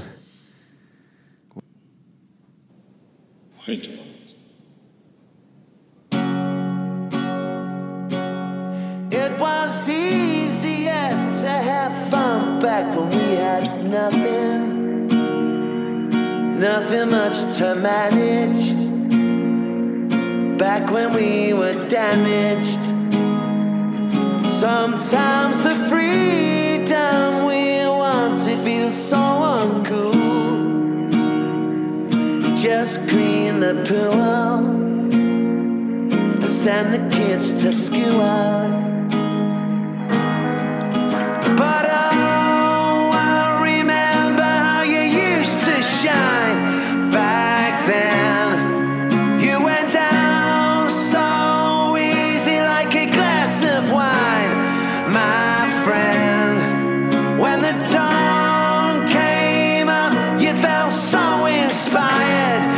אוקיי, מה ששמעתם עכשיו זה ליאם גלגר, בשיר שלו once. ובשביל לדבר איתנו על השיר הזה... העלינו את המשורר הדגול, את איש התרבות, עידו מינקוף. כוכב הרוק הג'ינג'י היחיד בעולם. מה המצב? בהיסטוריה. בהיסטוריה. בסדר גמור, אני חייב להגיד לך שאני מאוד אמוציונלי לגבי ליאם גליגר, אני אומר לך את האמת, אני... הוא עשה לי את זה כל החיים, היה, יש לי קראש עליו, הוא... הוא הכל בשבילי, זאת אומרת, הוא, הוא, הוא דמות שאני, מה זה רוצה, עזוב, שתהיה חבר שלי, ליאם, תהיה חבר שלי, אתה ורובי וויליאמס תהיו חברים שלי, כל אחד על אה, עונה אחרת במוח. ליאם גליגר הוא, הוא כמובן סולן אה, אואזיס אה, זצ"ל, אה, ואחיו של נואל גליגר, שני מופלאים הבריטים האלה, שהם בעצם מה שנקרא בריטיש פוקס. תרגום סלנגי מהיר, ארסים בריטים, זו, זו האמת, הם נערי מנצ'סטר שוחותיים שהיו אוהדי הפועל סיטי, כמוני, כן. אבל בימים הטובים, לא של אה, אה, מוחמד בן סלמן ואמירייט, בזמנים של קינג קלאדזה ואפילו ארחיק ועומר ברקוביץ'. סיטי היפה מהליגה השנייה שהייתה דוד מול גוליית היונייטד. והשיר הזה, once, עזבו את כל הרפרטואר הכדורגלני של אואזיס, וכמה שהם היו קשורים למנצ'סטר סיטי וכל הרפרטואר הזה. השיר once הוא מדהים בשני מובנים לדעתי. עזוב מלודי, פעם אחת בטקסט שלו, אתה יכול להשליך את זה כמובן על התקופה של אה, ליאם גלאגר באואזיס, ואיך החיים הם באמת קסם, הוא הרבה פעמים חד פעמי, ואתה מייצר קסמים חדשים, אבל לעולם לא אותו קסם. והחליט ליאם גלאגר לעשות closure, היחיד שיותר גדול מה closure עם אחיו שהם בריב, והביא את קנטונה כן. הקיסר, הרוזן, הדוכס, the boss, האיש והצווארון, בימים שריגשו אותנו, קנטונה שלא היה מוכשר כמו מסי, ריגש פי שבעת אלפים ממנו.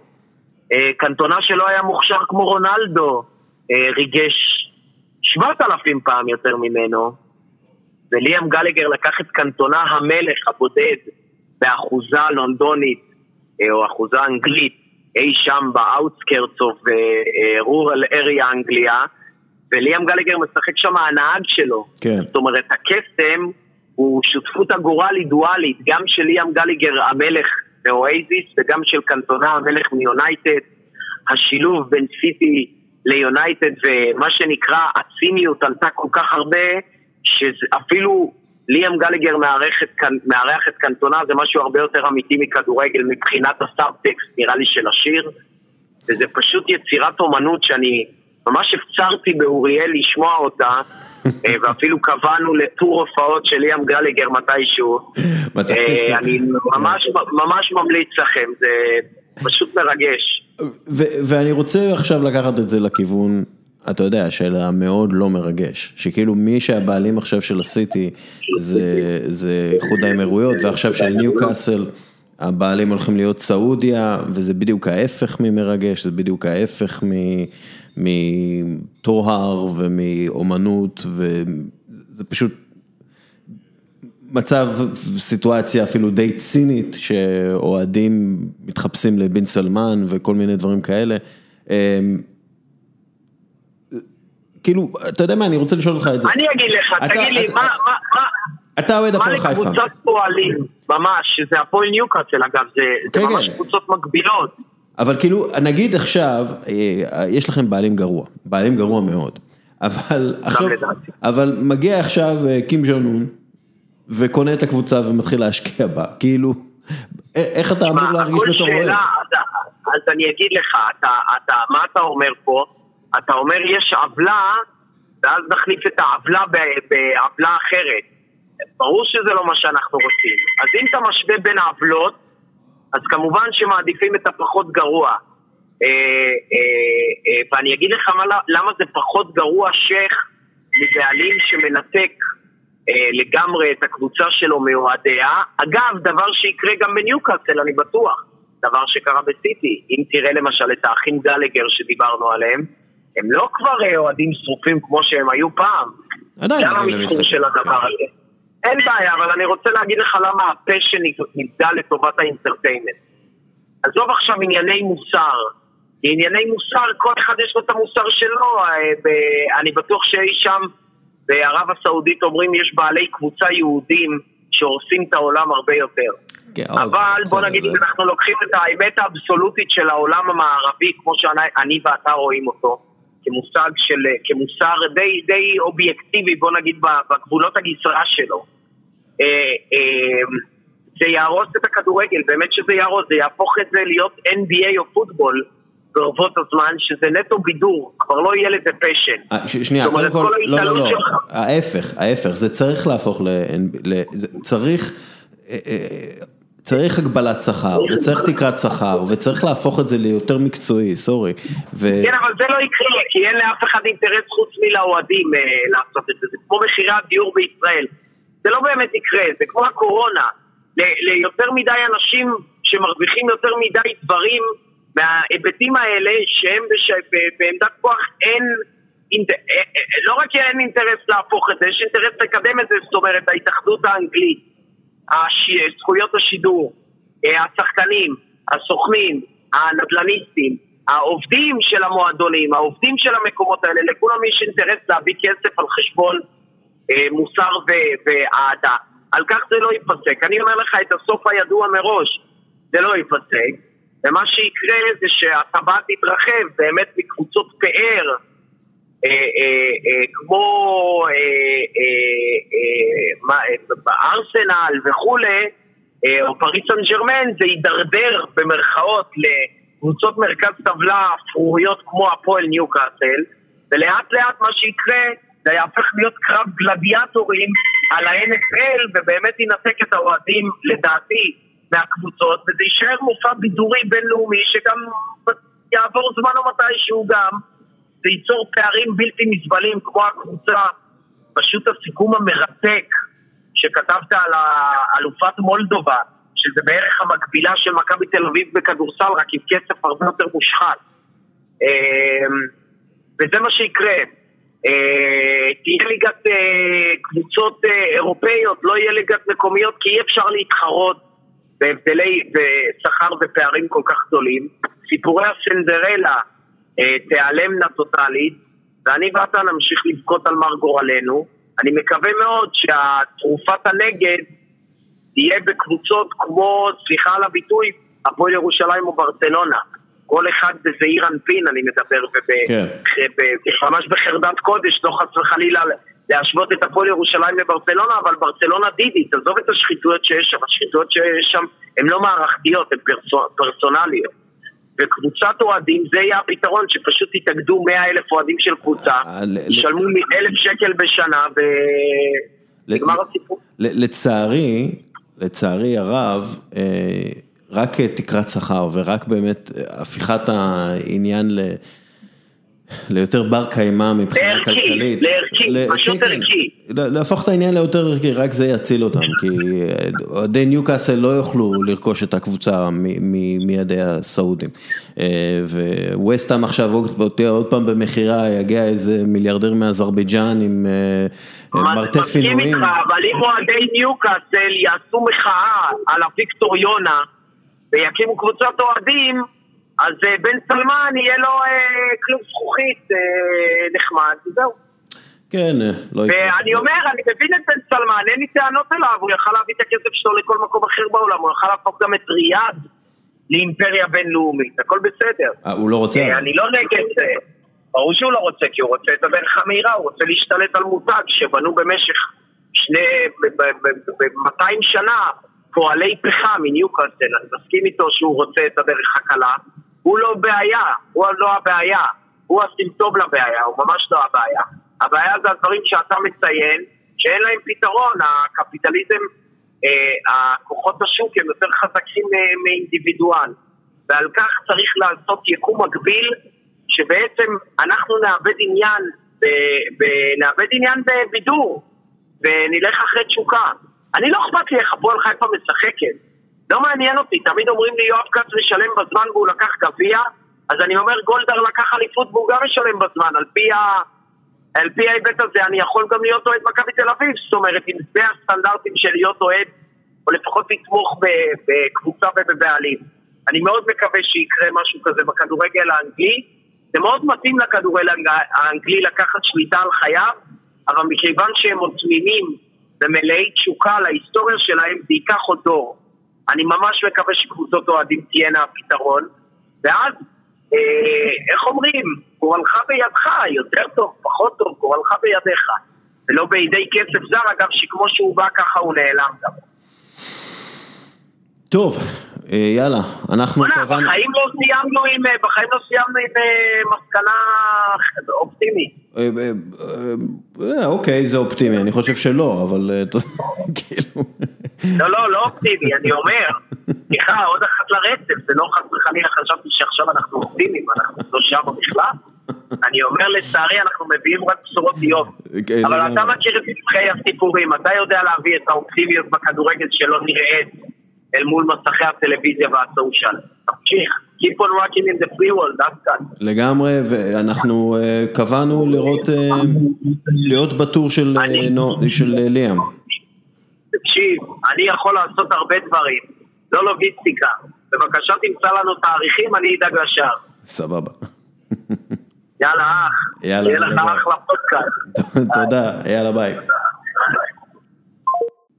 אהלן, ועכשיו איתנו בן מיטלמן, שלום דסקל, חדשות 12. נכון, אה, איך אתם קוראים לעצמכם עכשיו? ככה. חדשות, לא, אין 12 משהו? לא, N12 זה האתר והאפליקציה, האמת שזה כבר בא ביחד, כאילו N12 זה מות- מותג שתפס, אז אני גם לפעמים אומר N12, אבל לא, בגדול חדשות 12 זה השם. השם הרשמי זה חברת החדשות, דרך אגב. אה, אוקיי. אנחנו חברה בפני עצמה הרי, שהיא חברת בת של קשת. אוקיי, עכשיו אנחנו יודעים יותר. החכמנו, כן. אה, אנחנו נדבר איתך על צ'לסי, כי אתה אוהד צ'לסי. כן. בדרך כלל כשאתה מזמין אותי זה לצ'לסי, ובכיף אני אומר את זה, אני... אנחנו גם צריכים לעשות את מקבילית המוחות עם אה, רונן אה, דורפן נכון. נכון, אני, אני, אני דוחה את זה מידיעה שלא בא לי להתמודד מול דורפן, נכון? אמרת לי שאני נגד דורפן. לא מבין, כן. זה הגרלה יותר קשה מלקבל את באזל.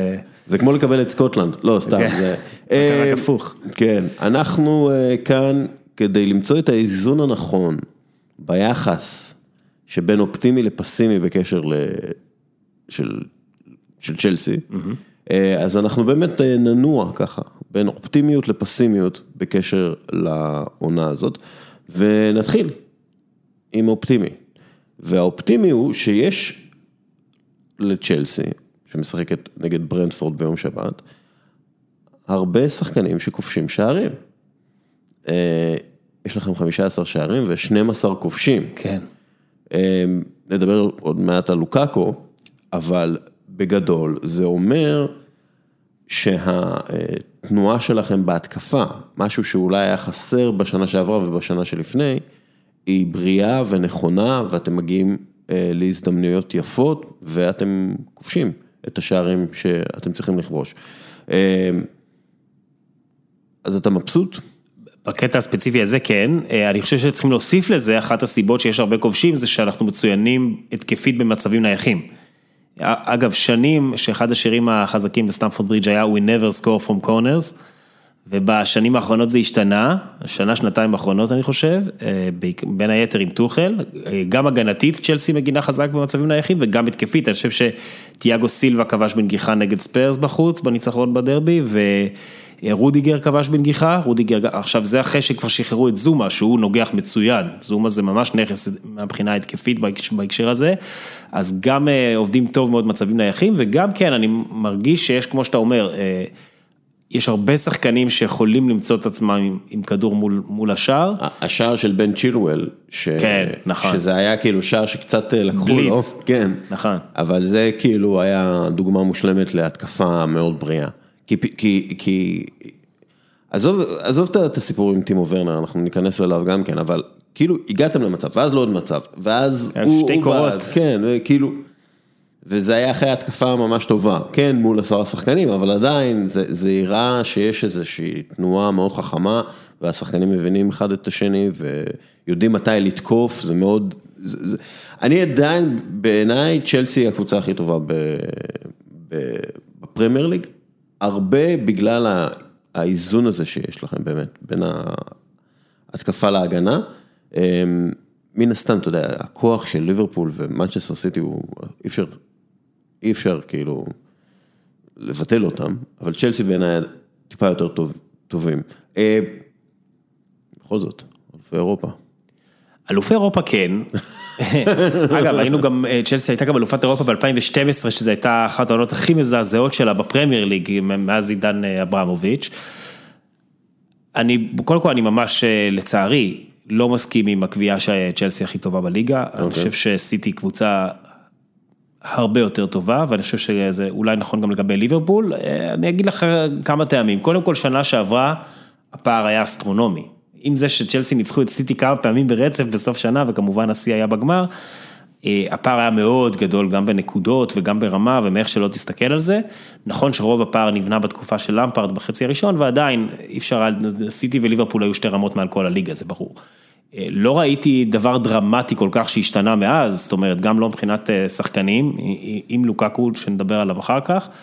אה, ואני עדיין, אין לי באמת, אני אומר, אין לי סיבה לחשוב שהדברים האלה כל כך השתנו. עכשיו, במיוחד לא, שיחקנו נגד שתי הקבוצות האלה, לא ניצחנו.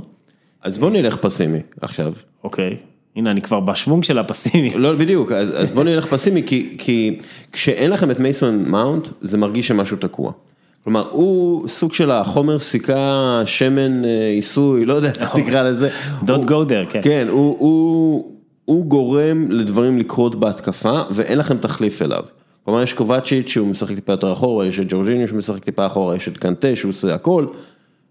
אה, רובן לופטס צ'יק, שאתה יודע, משלים אה, כדרורים יותר טוב מכל שחקן אחר במרכז המגרש וכל הדברים האלה, אבל כאילו כשמייסון מאונט לא עושה את התנועה החכמה שלו ונכנס בין הקווים ומקבל את הכדורים ומניע את הכדורים קדימה או הצידה, או...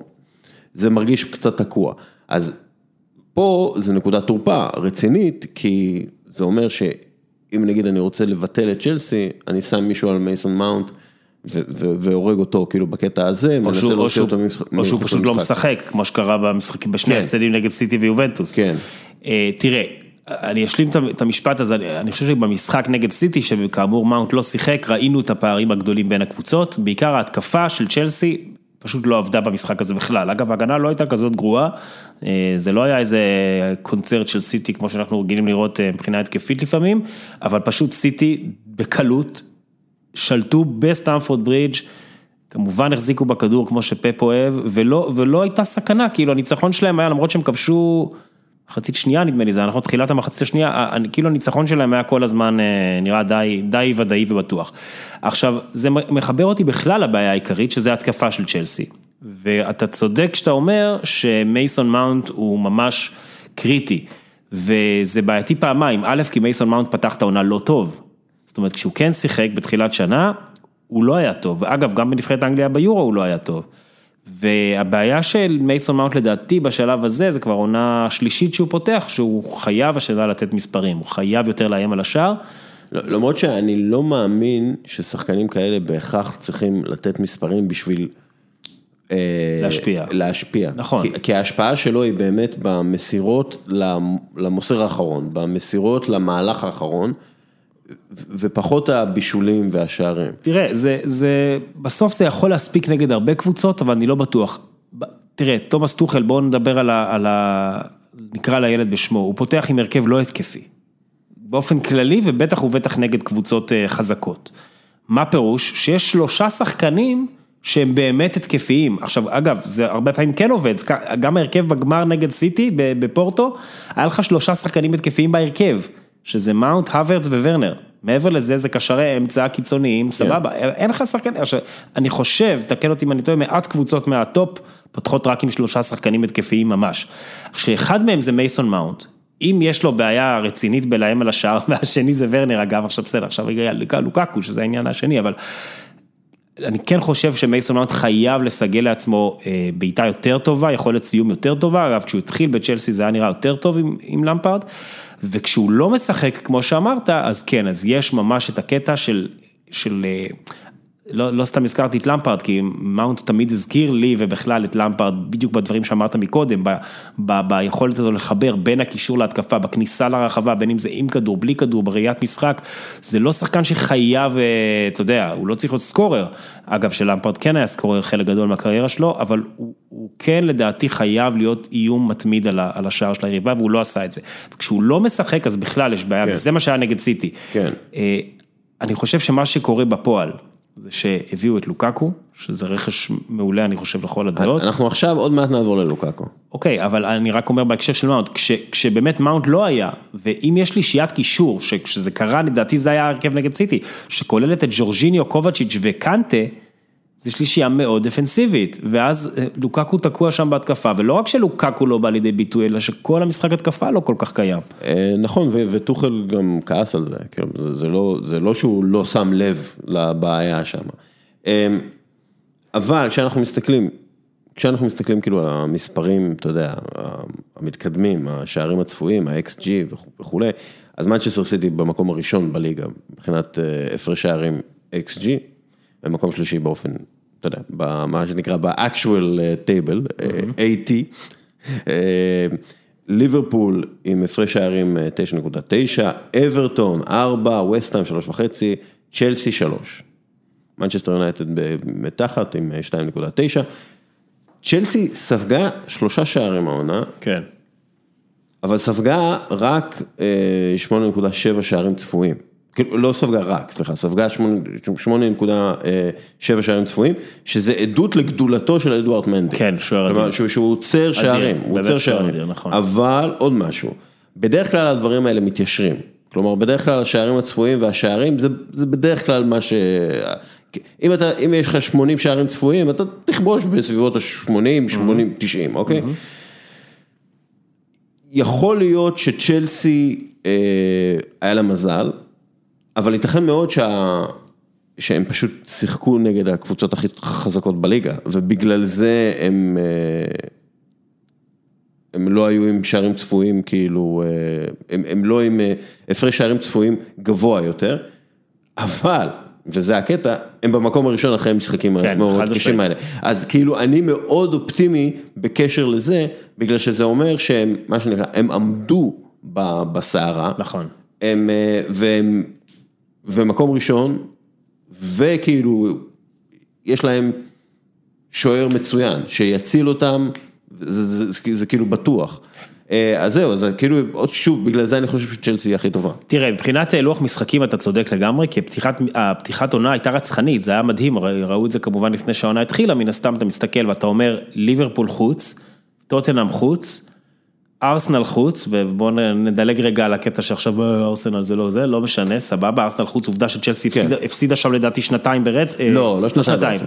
שנה אחת קודם. היינו, היינו במשחק. נכון, היינו במשחק שנתיים לפני, אבל שנה לפני זה הפסיד- עם למפרד 3-0 נדמה לי הפסיד. כן, היה הפסד. כן, אז, אז בקיצור, ובכלל ארסנל לא, בשנים גם- האחרונות מנצחת את צ'לסי גם. בוומבלי. בקיצור, ארסנל חוץ, טוטנאם חוץ, ליברפול חוץ, סיטי בית, כל זה בחמישה שישה משחקי פתיחה, זה מטורף, שיחקת נגד כל ה-top six למעט אה, יונייטד, שעוד לא שיחקנו נגדם.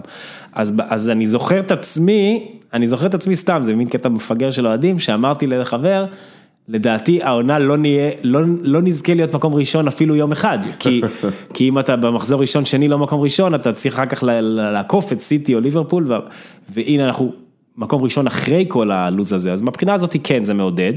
תראה, אני חושב, אפרופו מה שאמרת על, על ההגנה, קודם כל מנדי באמת שוער אדיר, זה, זה הזוי, זה, זה מדהים איך שכאילו מתוך כל החושך של קפה, פתאום בחצי במקרה, בכוח המציאות כזה של ת- תביא מה שיש, פתאום נולד לך שוער שיכול להיות גם שוער ל... ל- שכאילו, וגם עם סיפור אדיר, אתה יודע, שלפני עשר שנים הוא היה מובטל, ממש. והיה ב- בלשכת האבטלה, וחיפש את עצמו. ממש. ואיכשהו, אתה יודע, התגלגל איזה... הוא ממש טוב. סיפור אה, מנדי, ש- הקנטה של השוערים. נכון, וזה חמוד שהם שניהם ביחד. בהרכב, והוא באמת שוער מעולה, אינסטינקטים טובים, וה- וזינוקים, וגם משחק רגל טוב, הוא באמת, באמת, באמת כמעט, הוא היה, עכשיו הוא עמד השנה, ראיתי בפרס של וופא, לאחד משוערי השנה, לא יודע אם הוא יזכה, אבל הוא, הוא לגמרי שם. בטח דונרומה יזכה, לא? בגלל שהוא זכה. ב- כנראה. אבל אה, מנדי שם, כאילו, ממש, בוא בוא נגיד שאני לא חושב שהייתי מחליף אותו עכשיו בשום שוער אחר, וזה אומר המון. כן. אה, ואגב, גם רודיגר פתח את העונה אדיר, אני, אני באמת, לגבי הגנה, אני דווקא מאוד סמוך ובטוח על, ה, על המבנה הזה של טוחל, על טוחל כמאמן, ההגנה נראית טוב, תיאגו סילבה זה מעבר לכל הציפיות שיכולות להיות, עם הכוכבית שהוא כל שנייה יכול לעוף לך לחודשיים, ו... כי, כי הוא נפצע המון, אבל אה, שומרים עליו גם. אה, הבעיה היחידה קצת בהגנה זה שבאמת יש שם כבר מצבור של שחקנים שהם חצו את השלושים, שבצ'לסי תמיד לא אוהבים את זה. ו- ואני אגיד לך עוד משהו, ואנחנו עכשיו פסימי, אנטוניו רודגר, כאילו תחת אה, טוחל, אתה יודע, 34 משחקים, 21 אה, שערים, כאילו רשתות נקיות, ארבעה הפסדים בלבד, נכון. העניין הוא, וזה משהו שהולך להשפיע, הוא לא מחדש את החוזה שלו. הוא, שוב, הוא השחקן היחיד ששיחק את כל דקת, אה, כל דקות בפרמייר ליג של אה, צ'לסי. הוא לא בטופ 10 המאברכים הגדולים של צ'לסי. אה, שכר, אתה יודע, זה, זה עלוב כאילו להגיד איזה שכר גרוע יש לו ביחס לחברים שלו בקבוצה, אבל הוא מקבל 100 אלף לירות סטרלינג בשבוע, שזה כ-20 אלף לירות סטרלינג פחות מקלום הודסון אודוי, שמן הסתם הוא, הוא לא אותה, זה לא אותה חשיבות. אה, לופטוס צ'יק מרוויח יותר ממנו. כן, כי זה הרבה פונקציה של מתי הארכת חוזה, פשוט כן. אה, רודיגר לדעתי לא האריך חוזה מאז לא, שהוא הוא- חתם הוא פשוט, חתם. אז זה היה חוזה הראשון שלו, בא הוא- מהליגה האיטלקית, אז אה, לא ידעו, לא ידעו בדיוק גם מה יקבלו. כן, אז הציעו לו חוזה חדש. והוא לא רצה. והוא לא רצה אותו. נכון, הוא כי היה דיבור בקיץ על אה, ברצלונה וביירן מינכן שמעוניינות בו, אז כן, אבל אפילו נעלב מההצעה הראשונית, והוא מחפש משהו בסביבות 40, 400 אלף לירות סטרלינג בשבוע. עכשיו, שוב, בצ'לסי חושבים, הוא בן 28, אולי 200 כן, אלף חשבתי יותר אפילו. לא, לא, בן 28. הוא- אולי 200 אלף לירות סטרלינג בשבוע, אולי הוא שווה את זה, אבל כאילו כבוסמן הוא בטוח יקבל 400 אלף לירות סטרלינג בשבוע, או בריאל מדריד, או בביירן מינכן, כן. כאילו שרוצים אותו. אה, ואני חושב גם שהוא לא, הוא אף פעם לא שכח איך הוא יובש על ידי פרנק למפרד, ובעצם כאילו סוג אה, של... אבל בא- אין לך סיבה לנטור טינה למאמן שכבר לא שם, יש לך היום מאמן שכן אה, מאמין בך. כן, ברור, אבל הוא כאילו, אתה יודע, כאילו הגורל שלו תלוי בטוחל, שאנחנו נדבר על זה גם כן בהמשך, אבל כאילו זה מרגיש לי שהוא אומר, "ה- העתיד שלי לא כאן. וזה, אה, זה קצת פסימיות לעתיד.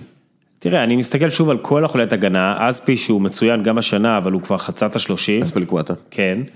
אה, אנחנו לא פה, אנחנו לא... כן, לא, אנחנו לא, זה לא ב... זה לא, לא זה לא, casual. אה, תיאגו, זה לא הפודקאסט שלו עדיין צ'לסי, דרך אגב, פודקאסט מצוין, אני מופיע בו מדי פעם, אה, כן, מקסימים. חפשו. תיאגו סילבה כמובן מאוד מבוגר,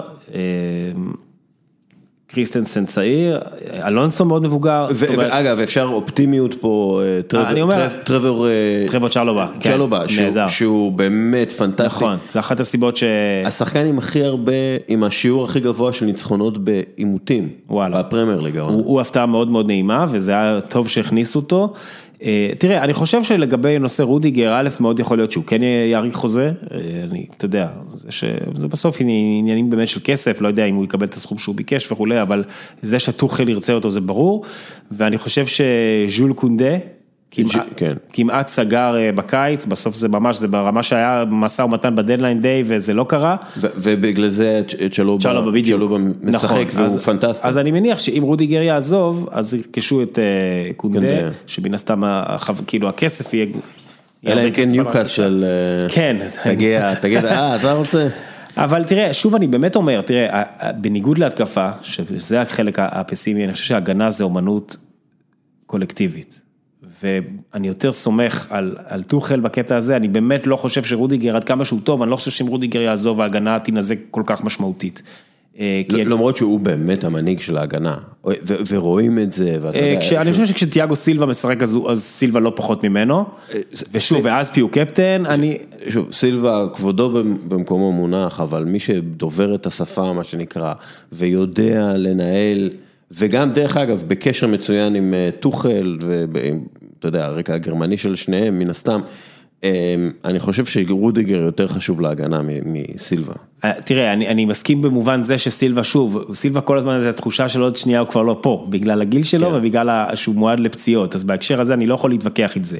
אבל אני שוב אומר כ, כצופה מהצד, כשאני רואה אותם משחקים, אני לא מרגיש את זה, כי סילבה הוא גם מבין שלושת הבלמים, סילבה הוא זה שבאמצע, רודיגר בשמאל אם אתה שם לב, וגם סילבה יש לו קשר מאוד חזק לטוחל, שאימן אותו בפריז, ומדברים גם כן אה, את אותה שפה, הם שניהם דוברי צרפתית, אה, אז אני כן חושב שזה, שזה מצליח. אה, הבעיה שלי, שוב, אני חושב שהגנתית צ'לסי קבוצה מאוד חזקה, אה, אני חושב שאפשר להסכים אולי הכי טובה בליגה, אולי מליברפול, נכון, שגם הגנה חזקה השנה? גם סיטי קבוצה, נכון, חזקה נכון, כן. עזוב, בסדר, בוא נגיד שצ'לסי שם, כאילו לא. בפרמייר ליג, בשביל להיות באמת בטופ, נכון. אתה צריך הגנה חזקה. אז עכשיו כאילו- השאלה מה אתה צריך בהתקפה, כי אני מרגיש שהתקפית, גם בגלל המבנה של טוחל והצורה שהם משחקים, וגם בסוף בגלל שמות ות- וכישרון, אין לך את זה. אז אתה לא יכול, להת- אתה לא יכול להשוות את ההתקפה, כישרון סבבה. והתקפה שיש לליברפול סיטי ויונייטד, לעומת מה שיש לצ'לסי. אז בוא, בוא באמת, בוא נעבור שנייה להתקפה. ו- וזה כאילו קטע פסימי, כי אנחנו גם נדבר על קאי הוורץ וגם נדבר על טימו ורנר, שטימו ורנר, אמ, אני אתן לך סטטיסטיקה, יש לו בפרמייר ליג אה, כמעט 90 בעיטות, 89 בעיטות לשער. אה, זה 13.2 שערים צפויים.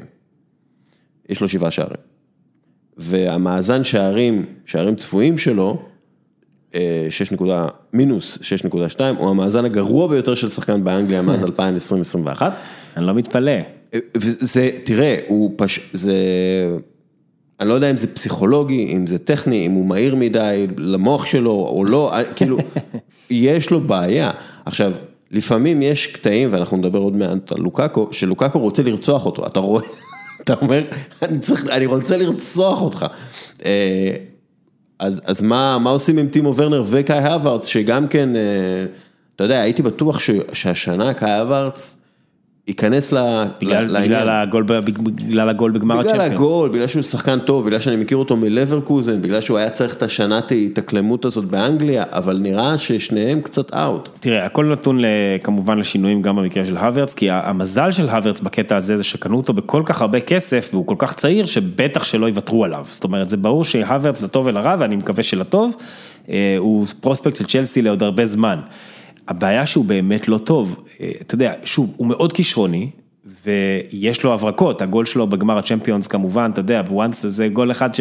ששווה כבר את כל ה... שאגב, אהבתי מה הוא מה שהוא סיפר, שהוא אמר, אני ידעתי שאני חייב לכבוש, כי אם לא, יעשו העונה. עליי מימים באינטרנט.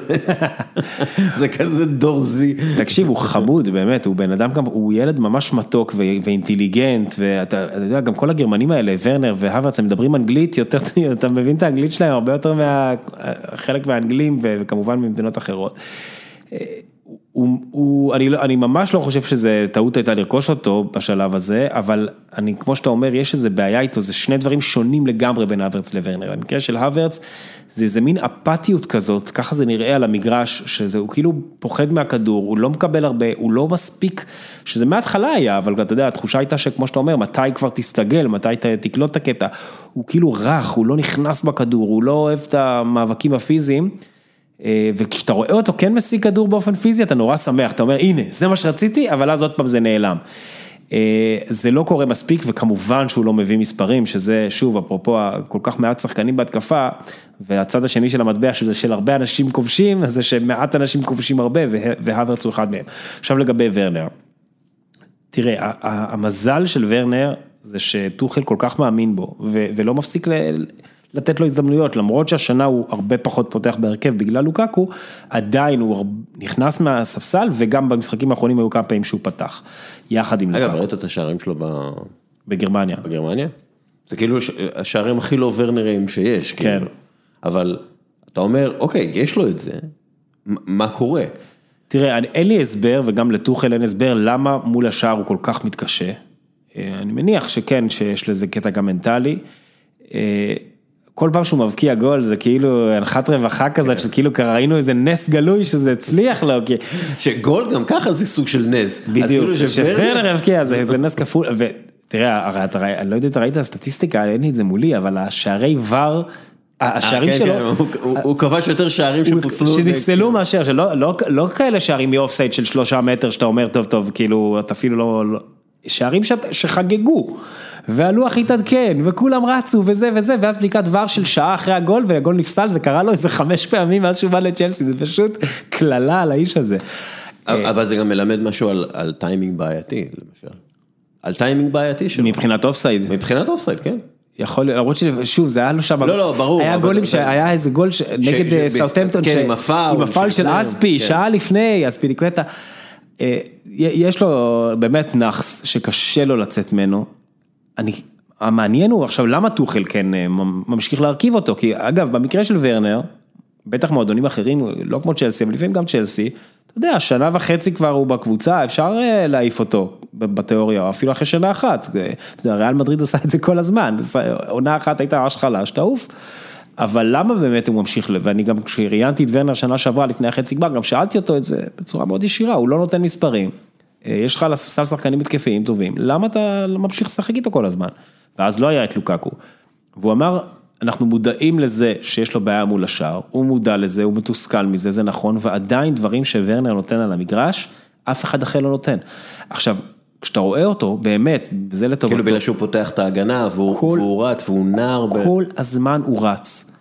הוא כל הזמן רץ למקומות מסוכנים, הוא גם לוחץ בהגנה, הוא גם נכנס וגם, מעבר לזה שהוא נגיד מושך את ההגנה וכולי, הוא, אתה רואה אותו, הוא סוחט פנדלים, פאולים מחו- מחוץ להרחבה, הוא מוסר, יש לו הרבה אסיסטים באופן יחסי לחלוץ, הרבה. הוא עושה באמת המון דברים, וגם כשהוא נכנס מהספסל כמחליף, אתה ישר רואה, גם לוקקו שבא לו לרצוח אותו לפעמים, אבל כל משחק התקפה משתנה. אתה רואה יותר תנועות, יותר כיוונים ויותר דברים, יותר אופציות התקפיות כש, כשוורנר על המגרש. זה שבסוף זה מתבטא בזה שהוא נעמד מול השער ובועט כמו גולם, אז בא לך להרוג אותו. יש דיווחים שניוקאסל רוצה אותו, אז... אני לא יודע אם אני, אני לא יודע אם אני נגד. אבל- אה, אה, בוא נעבור שנייה לקטע האופטימי, רומלו לוקאקו, כן. הם עדיין לא הפך לכובש, אתה יודע, הוא עדיין לא כבש המון שערים, אה, כולם ציפו שהוא יגיע ויהיה לו כבר עשרה שערים אחרי שבעה משחקים, לא, אבל הוא בטופ 10 בליגה בשערים צפויים ובבישולים צפויים, במסירות עומק ובקבלת מסירות קדימה. כלומר, הוא באמת מרכז היקום ההתקפי לגמרי. של צ'לסי, והוא עושה עבודה מצוינת בזה. עכשיו, הוא עצמו דיבר כאילו על, על התפקיד שלו, והוא אמר, הדרך בה אני בנוי, אני די גדול, כולם חושבים שאני שחקן. מטרה, אה, גם ביסלה, אה, כולם חושבים שאני שחקן מטרה. מחזיק את הכ- את הכדור וכובש בדחיקות, אבל אף פעם לא שיחקתי ככה, נכון. ואני שונא את זה. נכון, הוא לא אוהב ש- הוא לא אוהב שמתייגים אותו, אני מבין כן. את זה גם. א- אגב, בעיניי הוא החלוץ הכי שלם שיש בפרמייר ליג, בהרבה מובנים, כי הוא נותן לך תנועה של רוברטו פרמינו, והוא נותן לך עוצמות, שיש עוד חלוץ שהוא, שהוא, שהוא כל כך חזק, לא. הגול הקלאסי היה נגד ארסנל, שהוא ניער את אה, ברור. פבלו מארי, כן. כאילו זה piece of dirt, כאילו ברח לו. פאבו מרי פרש מה, מהכדורגל אחרי הדבר זה הזה. יותר גרוע מה-NBA שעושים עליך דנק כאילו על הפרצוף. ו...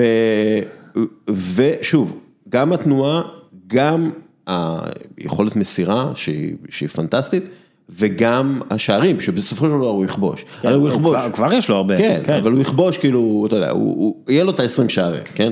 ואתה יודע, זה בדיוק מה שצ'לסי הייתה צריכה, חלוץ כזה. תראה, הוא באמת אדיר, אני עם כל, כל מה שאמרת אני מסכים איתך ומעלה, אה, אני חושב שהוא מבחינתו גם כמטרה אישית, אין סיבה שהוא לא יהיה מלך השערים העונה בפרמייר ליג. אה, ש- סאלח.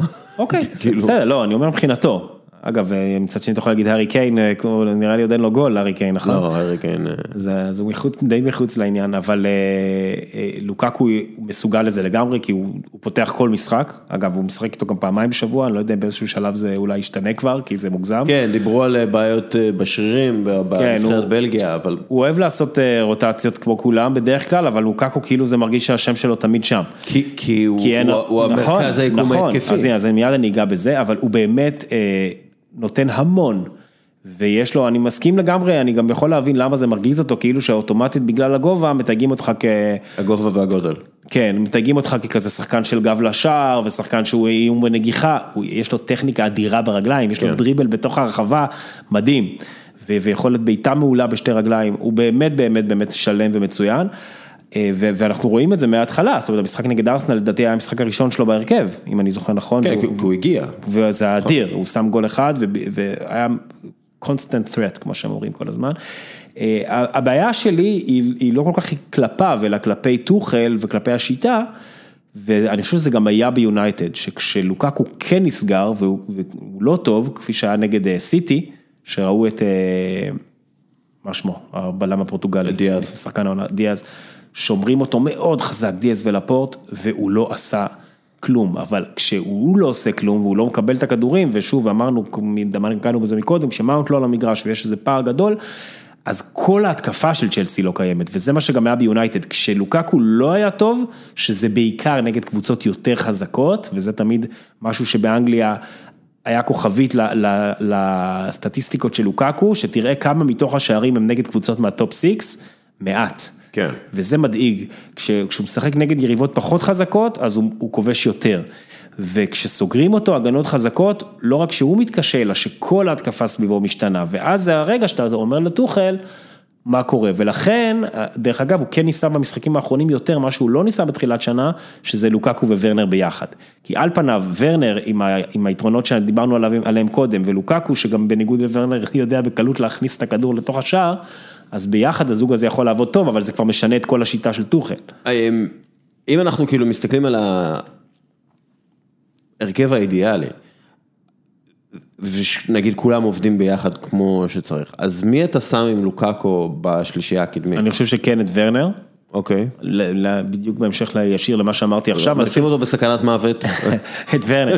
אני חושב שזה יכול לעזור לשניהם, זאת אומרת, אני חושב שזה עוזר לוורנר שיש לידו את לוקקו, כי, כי יש לו עוד פעם כל הזמן מישהו לידו, וגם הוא קצת אולי מוריד ממנו את הנטל של אתה הפרונטמן, אתה חייב לכבוש, וזה בטח עוזר ללוקקו, כי, כי בלי ורנר לידו אז יש פחות תנועה ופחות קורים דברים, ומאחוריהם את מייסון מאונט, זאת השלישייה הקדמית, ואם אני נשאר, דבק במערך של טוחל.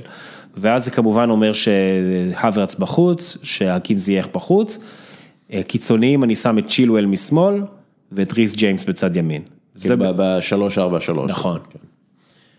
איפה מייסון מאונט? אמרתי, אז כאילו לא, אבל... אה, אה, מייסון מאונט הוא כאילו סוג של שחקן חופשי, אז כאילו, אבל אתה שם אותו כאילו מאחור- מאחורי ורנר ולוקאקו. סוג של מספר 10, כן. כן, כן, זאת אומרת יש לך ורנר לוקאקו כשני חלוצים, אה, מייסון מאונט מאחוריהם, מי- מייסון מאונט אתה יכול להחשיב אותו כחלק מה- מהרביעייה באמצע. אה, אופטימי כרגע, טוחל. תראה, טוחל מבסס את האימון שלו על הרבה מאוד שיחות ועל תקשורת מאוד ברורה והעברת המסרים, העברת המסרים והבהרת המסרים בצורה מאוד מדויקת. אה, זה, על, על זה הוא עובד בעיקר, על איך הוא מדבר ומה הוא מדבר ומה הוא אומר. אה, אתה יודע, הוא צועק כשצריך, הוא רך כשצריך, אני חושב שהוא גאון כדורגל, שמבין כדורגל ברמה מאוד גבוהה, וגם שיפר מאוד את ה-EQ שלו, את היכולת שלו לדבר עם השחקנים, אתה יודע, אה, משהו שלמשל לא היה ב, ב, בתקופה של פרנק למפארד, הבהירות הזאת, כי דיברו על זה שפרנק למפארד, אה, בגלל שהוא כאילו הרגיש מאוד בטוח במועדון, כי הוא פרנק למפארד, אה, אז כאילו לא בהכרח הרגיש שהוא צריך להסביר הכל, וכאילו, אתם, אתם תעשו מה שאני אומר, כי אני פרנק למפארד, ואם אתם לא תעשו מה שאני אומר, אני אקבל את הגב מהמועדון, משהו שלא קורה. כאילו, המקום הזה שטוחל מגיע אליו, שהוא אומר, אני יודע מה אני ומי אני ובאיזה מועדון אני, ואם אני לא מספק תוצאות אני עף. אז אני רוצה שהשחקנים יהיו איתי ואני אבהיר בדיוק מה אני רוצה ואיך הם משחקים, בגלל זה אני חושב שצ'לסי משחקת את הכדורגל הכי כאילו ברור וטוב. אמ, מצד שני, הוא עדיין לא זכה באליפות בליגה הרצינית. כאילו, אתה מבין, זה, זה לא שהוא קלופ. כאילו זכה רק, ב, רק בצרפת, הוא זכה. כן, זה, אני לא... ברור. לא, לזכות, זה. לזכות בליגה הצרפתית פריס סן ג'רמן זה, כן. זה כמו לזכות עם מכבי תל אביב בליגה הישראלית, זה, אין לזה משמעות. יורגן, כדור- כדורסל התכוונתי כמובן. כן, יורגן קלופ הגיע אחרי שהוא זכה באליפות עם, אה, דורטמונד. כן. אה, פפ גורדיולה מן הסתם במנצ'סטר סיטי, אתה יודע, הגיע אחרי אליפויות רבות בהרבה מקומות. מרגיש לי שכאילו זה משהו שחסר מאוד לטוחל. עכשיו, השאלה, אתה יודע, האם אליפות אירופה אה, מלמדת את הצורך, לא יודע, כי יש לפעמים דברים, אתה יודע, שחסר לך את הגרוש ללירה, שאתה מקבל את הגרוש הזה רק אחרי שאתה זוכה באליפות באמת. ב- מאיזו ברצינות. בחינה אבל מקבל, מה, מיחס מהשחקנים, מהתקשורת? ב- ברמת, אני לא מרגיש, אני לא מרגיש שמישהו, לא, ברמת ה, ה, הדברים שאתה צריך להגיד בחדר ההלבשה, הדברים שאתה, אתה יודע, הניסיון, הניסיון, הניסיון כאילו, ב- חבר'ה, הייתי פה, זה מה שעשינו, בוא ננסה את זה. ש, שזה מרגיש לי שיכול להיות שחסר לטוחל. תראה, אני חושב שבוא נגיד היום, במיוחד אחרי הזכייה בצ'מפיונס באמת, מעט מאוד מאמנים יכולים להגיד שיש להם יותר את הניסיון כרגע ממנו, זה באמת, זה פפ, זה קלופ, זה... בסדר, אבל אלה התחרויות שלו. אוקיי, כאילו- בסדר, אבל בסדר, אז לא, אני אומר, לא, זה- פפ לא. יעבור לאמן את צ'לסי עכשיו, אבל אני חושב שבסוף זה, זה, זה, it's almost there, כאילו, הוא שם, אני חושב שלאור זה שהוא קיבל את הקבוצה מלמפארד, אה, ואתה יודע שאין מישהו שאוהב את למפארד כמוני, אבל מיד כשטוחל נכנס לחדר הלבשה, אז זה כן נראה, הנה בא איש מקצוע יותר רציני, עם יותר ניסיון, שבא, הוא היה ש, ש, כמה חודשים קודם בגמר צ'מפיונס ליג, אה, מגיע מאמן מפריס סן ג'רמן, שעבד ב, ב, ב, עם, עם הכוכבים הכי גדולים בעולם, אז כן זה מישהו ש, שישר קיבל את הכבוד, לדעתי גם מהשחקנים, גם מהתקשורת, והכי חשוב, הוא קיבל ישר תוצאות, אה, הביא ישר תוצאות. עכשיו תשמע, אה, מעבר לזה שאני חושב שהוא באמת מאמן מבריק, אני חושב שהוא יוצא מן הכלל, גם בניהול משחק שלו תוך כדי משחק, גם בהכנה. שוב, אני פחות אוהב אה, את ה- את ההרכב שלו, שהוא, שהוא לדעתי לפעמים משאיר פחות מדי אופציות התקפיות, אבל אני באמת סומך עליו בעיניים עצומות, הוא מבין כדורגל ברמה מאוד מאוד גבוהה, ואני גם נורא נהנה, גם כמו שאתה עושה, לראות מהצד את, היח, את היחס שלו לשחקנים. את איך הוא מדבר על השחקנים, אני לא מחמיץ כמעט שום מסיבת עיתונאים שלו, אני מקשיב להכל וזה סופר מעניין לראות איך בן אדם גם מדבר על כדורגל וגם איך הוא מדבר על השחקנים שלו. וגם יש לו קול נעים כזה. הוא בכלל איש נורא נעים, ל- איש, איש שיחה להתרועע, הוא באמת איש נורא מעניין ונורא אינטליגנטי, אה, למרות שאין לו כאילו איזה כריזמה style יורגן קלופ, כן? רחוק מזה, אבל אה, אה, אין, אין יורגן, אין כאילו יורגן אחד, קלופ. נכון. כאילו תחשוב על זה, גם פפ גורדיולה, עם כל ה... אתה יודע, נכון, זה התוצאות עושות את ה... כן, לא, אבל גם פפ גורדיולה אין לו את ה... כשפפ, כשיורגן קלופ אומר משהו, אז קודם כל, אתה מקשיב. נכון. כן? פפ גורדיולה, לפי דעתי, אתה יודע, מן הסתם אתה מקשיב לו בגלל, ברגע שזה נוגע לכדורגל, אבל כאילו, אתה לא היית רוצה לדבר עם פפ גורדיולה כמו שאתה רוצה לשבת עם בירה, עם... אה, ברור, לא, קלופ הוא זה- יח- הוא יחיד במינו. אני אומר עוד משהו לגבי אה, טוחל, לא פחות מאף אחד מהאחרים, יש לו, אה, יש לו אומץ לקחת החלטות באמצע משחק, וגם להסביר אותם ולהגיד אותם בצורה נורא ישירה אחר כך לשחקנים ולתקשורת, ואני אתן דוגמא את סאול. או, בדיוק. זה, כן. זה היה דבר מדהים, אה, סאול ניגואס חתם בצ'לסי, ועל פניו החתמה ש... למרות שאני מודע לזה שהוא נחלש באתלטיקו מדריד בשנים האחרונות שלו שם, על פניו זה היה בטרנספר דדליין, החתמה... בהשאלה זה משהו כן, כזה. נכון, כן. זה כאילו no brainer, למה לא? לא שילמו על זה רק משכורת ושחקן מוכח והיה היה צריך עוד שחקן בקישור, וזה שחקן שאני זוכר אותו באתלטיקו מדריד בסטמפורד ברידג' נותן הצגה, זאת אומרת, זה שחקן כן. ברמה מאוד גבוהה. כן, הגיע, עשה בית הגיע- ספר לביירן מינכן וזה. כן, כאילו, בדיוק, אבל זה- אבל זה הבעיה שזה כבר עברו כמה שנים מאז, זה- זה העניין. אבל בכל אופן, אה, חותם הוא קרא בצ'לסי. את הכליה שלו נראה לי. הוא קרא, אה, לא, או- נכון, היה משהו, לא כאילו, כן. היה היה איזה בעיה כזאת, נכון. בכל אופן, אה, חותם בצ'לסי, בזמן, הוא הגיע בזמן שהייתה פגרה בינלאומית הקודמת, אה, עושה כמה אימונים, רובם בכלל בלי כל השחקנים, פותח אה, במשחק הביתי הראשון, זה היה נגד אה, אסטון וילה בפרמייר ליג, פותח משחק בית. עכשיו דסקל, נדיר שאתה רואה הופעה כל כך גרועה של שחקן בקבוצה ברמה כזאת, ובהופעת בכורה שלו. עכשיו זה היה מפחיד, הבן אדם מקבל כדור, מאבד אותו. מאבד, מקבל עוד כדור, מאבד אותו. עושה פאול, מפגר שני מטר מה... כאילו, אתה אומר, מה קורה שם? זה כאילו, זה כאילו התחושה כאילו הכניסו אותך ואותי לשחק עם עשרה שחקני צ'לסי. עכשיו, אוטומטית, גם הפרשנים, לא רק הפרשנים האנגלים, וגם אתה חושב לך בראש, כי אתה, כי אתה כבר גדלת על כל ה... סליחה שאני אומר, כל הפרשנות בישראל, הקלישאות האלה, אז כאילו אומרים, אסור להחליף אותו, למה? כי אתה תשבור אותו, נכון? כי, כי, כי זה משחק בכורה שלו, אז מה פתאום להחליף אותו מחצית ראשונה, או, או בהתחלה, כי אתה תשבור אותו, אתה תפגע לו בביטחון עוד יותר. הגיעה המחצית, סאול עף לספסל. במשחק בכורה בסטמפורד ברידג', אין חוכמות. שאגב, הוא יכול היה לעשות את זה אפילו קודם, אבל עשה את זה במחצית. ואחר כך ראיינו אותו, כמובן שאלו אותו על זה, אז הוא אמר חד משמעית, הוא לא ניסה לייפ, לייפ, ל- ל- לייפות את זה או לשקר. כן. הוא אמר, טעות שלי, הוא לא היה צריך לפתוח את המשחק הזה. אני טעיתי לחשוב שהוא מוכן, הוא לא היה מוכן, הוא היה גרוע מאוד, הוא מבין את זה, אנחנו נעבוד על זה ויהיה בסדר. עכשיו, ואגב, אחר כך הוא דיבר על זה ש... כשאני צריך לבחור אה, שחקנים, אז אני בוחר את ה-11 שאני סומך עליהם, ועוד את השחקנים על הספסל, ואז יש שמונה שחקנים שאני פשוט לא סומך עליהם. באותו משחק, לאותו משחק. נכון. כאילו, והוא אמר את זה, וכאילו על סאול, אני לא סומך עליו עדיין. ואגב, ואחר כך הוא לא שיחק באמת הרבה, כן. אה, לדעתי מאז ועד היום הוא לא פתח שום משחק פרמייר ליג או צ'מפיונס ליג, הוא פתח רק בליג קאפ לדעתי משחק אחד, אני- אגב, גם כן נגד אסטון וילה, אם אני זוכר נכון, אז היה אז בשבילו איזה סוג של revenge להראות שהוא כן אה, השתפר והתקדם, אבל אפרופו זה שאמרנו שזה השאלה לעונה אחת, אז זה לא שיש לו עכשיו plenty of time, כאילו, קח את הזמן, אם הוא לא יהיה כן. יותר טוב בחודשיים הקרובים, אז זה כנראה לא יישאר. אבל אה, השתמשתי בדוגמה הזאת אה, כדי להראות כמה שטוחל אין לו בעיה לקבל החלטות של כאילו לא פופולריות, להגיד את הדברים בצורה נחרצת, ואני באמת מאמין שכשהמאמן ככה גם בין היתר אתה בונה סמכות. כן. כשאתה אומר את הדברים בצורה, הכי קל זה להתייפייף, להתלקק וזה, ו- וגם לפחד ממנו ולהחליף אותו רק דקה 70. אבל אני בטוח שגם סאול, אני מניח שהוא גם בחור אינטליגנט, ומן הסתם הוא ברמה הזאת, הוא ידע שהוא היה זוועה. אה, וזה שהמאמן אומר, לא היית מוכן, מחליף אותך במחצית, זה סבבה, למה צריך לסבן את זה? לפי דעתי הוא גם עבר בית ספר לכנות בדייגו סימיונה, כאילו זה לא שהיה לו, נכון. כאילו זה לא שדייגו סימיונה היה אומר לו, וואן תקשיב אתה מצוין וזה, בדיוק, בדיוק. כאילו זה לא שהוא, סאול לפי דעתי יודע איפה הוא הגיע, לאן הוא הגיע וכולי, אני לא בטוח שהוא פשוט טוב מספיק.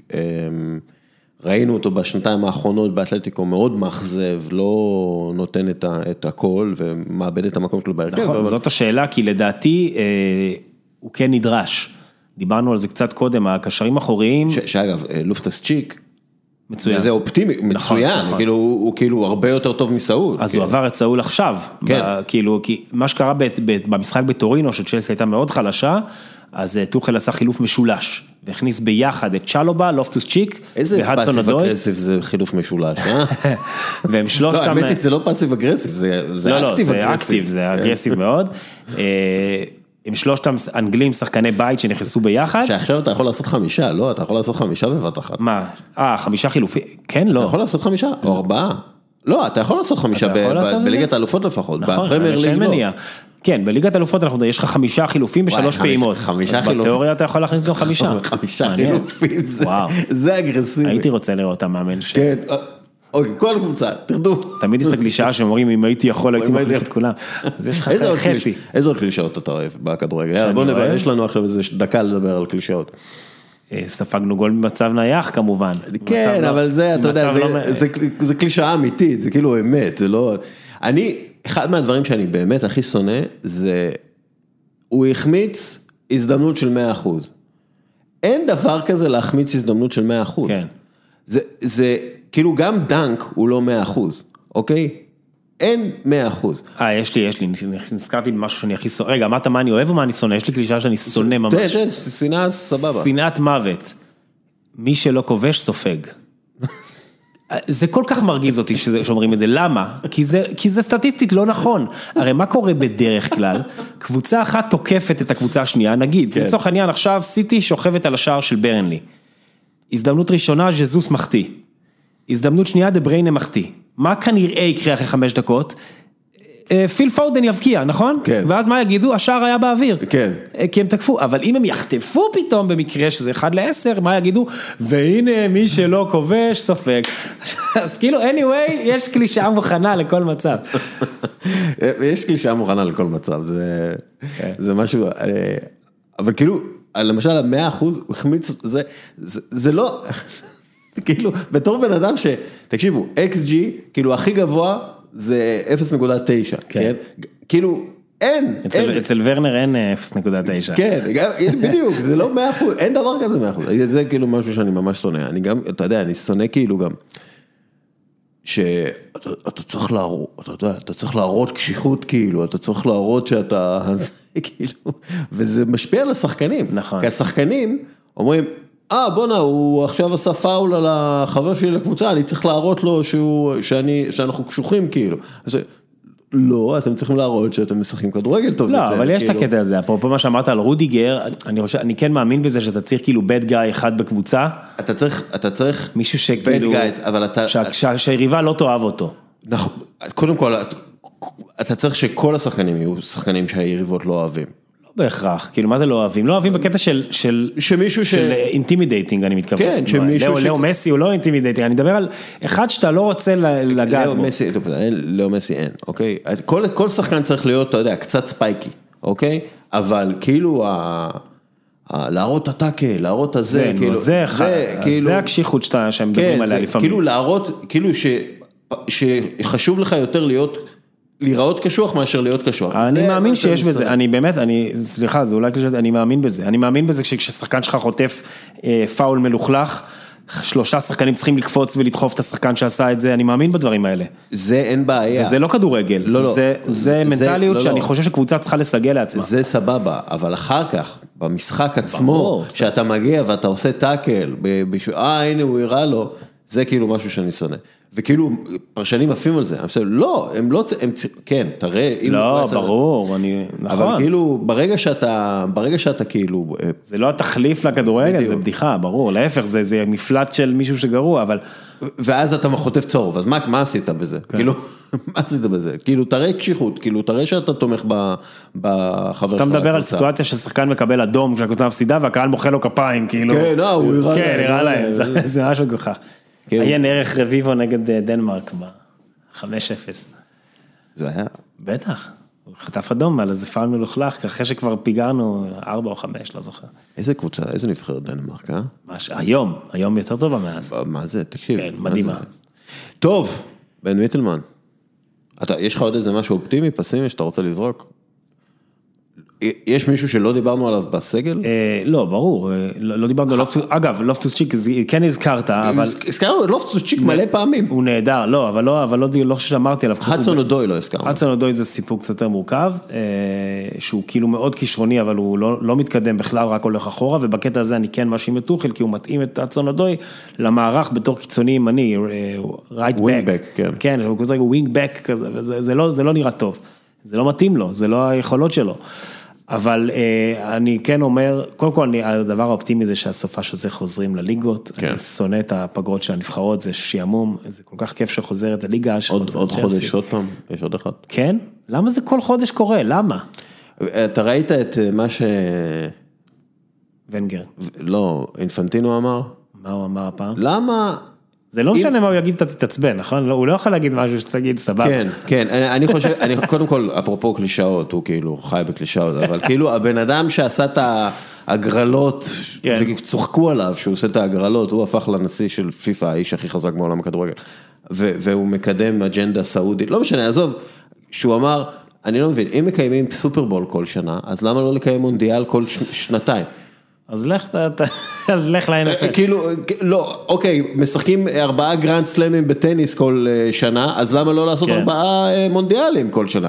לא, גם- ונגר, אפרופו, אז גם כשהוא- הסביר את המונדיאל כל שנתיים, הוא אומר, המונדיאל הוא עדיין הטורניר הכי חשוב, גם אם הוא יהיה כל שנתיים, לא יהיה שחקן אחד או אוהד אחד שלא ירצה לזכות בו. אז מה זה שטויות, אז גם אם הוא יהיה כל חודש לא יהיה שחקן שלא ירצה לזכות בו, מה, זה זה טיעון? לא, ונגר, אה, אתה יודע, הוא איבד אה, כל... לא, כי- כי... כי הוא מקבל כסף בשביל לקדם אג'נדה שהוא היה יוצא נגדה, כאילו, ברור. כאילו מאה אחוז הוא היה יוצא נגדה. עכשיו, יותר מזה, המונדיאל כל שנתיים, זה לא, לא, זה נורא. זה, וזה המונדיאל, זה לא יהיה, אבל זה לא יהיה. 48 נבחרות. הם צריכים להגדיל את המונדיאל ל-48 נבחרות. זה לבד, לפי דעתי, הולך להרוס את המונדיאל.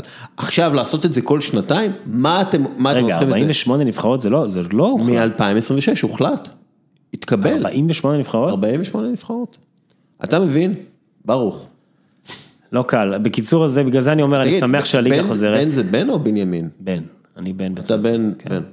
אמ, אז אני שמח שהליגה חוזרת אה, בסוף שבוע, ואני באמת, באמת, אפרופו בגלל מה שדיברנו על טוחל, אני כל כך נהנה לראות וללמוד את הקבוצה ובכלל את הליגה, הליגה כל כך טובה השנה, אני נהנה לראות, ואני פשוט חושב על מה שהולך לקרות עם סעודיה. זהו, עכשיו ניוקאסל, אה, סעודיה, אמרתי ניוקאסל. סעודיה יונייטד, תקשיב, חבר הכי טוב שלי, כאילו חבר ילדות שלי, הוא אוהד ניוקאסל מטורף. מימי שירר. הוא- גר באנגליה, אה, איזה יפה. אפילו לפני שירר. לס אפילו לפני פרדיננד. שני- שירר. אה, אנדי קול. כן. ו... אני זוכר את אה, אנדי קול ולס פרדיננד היו ביחד, לא? ב nineties, אני זוכר. לא, זה היה לס פרדיננד ואלן שירר לפי דעתי ביחד, Mm. אבל אנדי קול היה שם עם קווין, כאילו לא משנה. כית' גילספי, כית' הקבוצה פיליפ אלבר, אה, דוד ג'ינולה. נכון. אה, בקיצר, אז הם, הרי בסופו של דבר, אתה יודע, הם יביאו מאמן תותח על, אה, אנטוניו קונטה, זינדין זידן, כן. אה, מי שלא אכפת לו, אה, הם יביאו שחקנים מצוינים. נו, אם זה הצטרפו מתוך ל- הפרמייר. הצטרפו. למועדון, כמו כן, סיטי, מה כן. הבעיה? אבל אז יהיו לך, כמו צ'לסי לפניהם. בדיוק, ואז יהיה לך פשוט כל כך, חצי מהליגה תהיה top six, כאילו, אתה מבין? כאילו, זה. זה משהו זה מטורף. נהדר, בקטע הזה זה נהדר, זאת אומרת, אני שם בצד רגע את כל הדיונים על הכסף ועל המוסר וזה, אבל זה שיש הרבה קבוצות חזקות מאוד ולא כמו שהיה שנים, או ועדיין קיים בליגות אחרות, זה דבר מעולה. תחשוב על זה, לסטר, קבוצה חזקה בטירוף, ו... אם לסטר משחקת כאילו בליגה הספרדית, היא- היא רצה ב- היא רצה או- לאליפות, היא נאבקת- top שלוש לפי דעתי. כן, מדהים, אז אז אנחנו צריכים לברך על הליגה האנגלית, על הליגה שלנו, הליגה האנגלית. לא, זה גם העניין של המאמנים, כי אם הם יביאו את פוצ'טינו או משהו, זה פשוט מאמנים, מאמני על. כן. טוב, יאללה, בסדר, 50 דקות כבר, יאללה, אה, מיטלמן, תודה רבה. תודה לך. ביי. אוקיי, עד אה, כאן פרק 410, תודה רבה לגילי לוסטיק, לניב נחליאלי, לבן מיטלמן, לקבוצת ח' י' ומינקובסקי תקשורת, ותודה רבה לך, מאזין יקר, שנשאר עד הסוף, יאללה, ביי.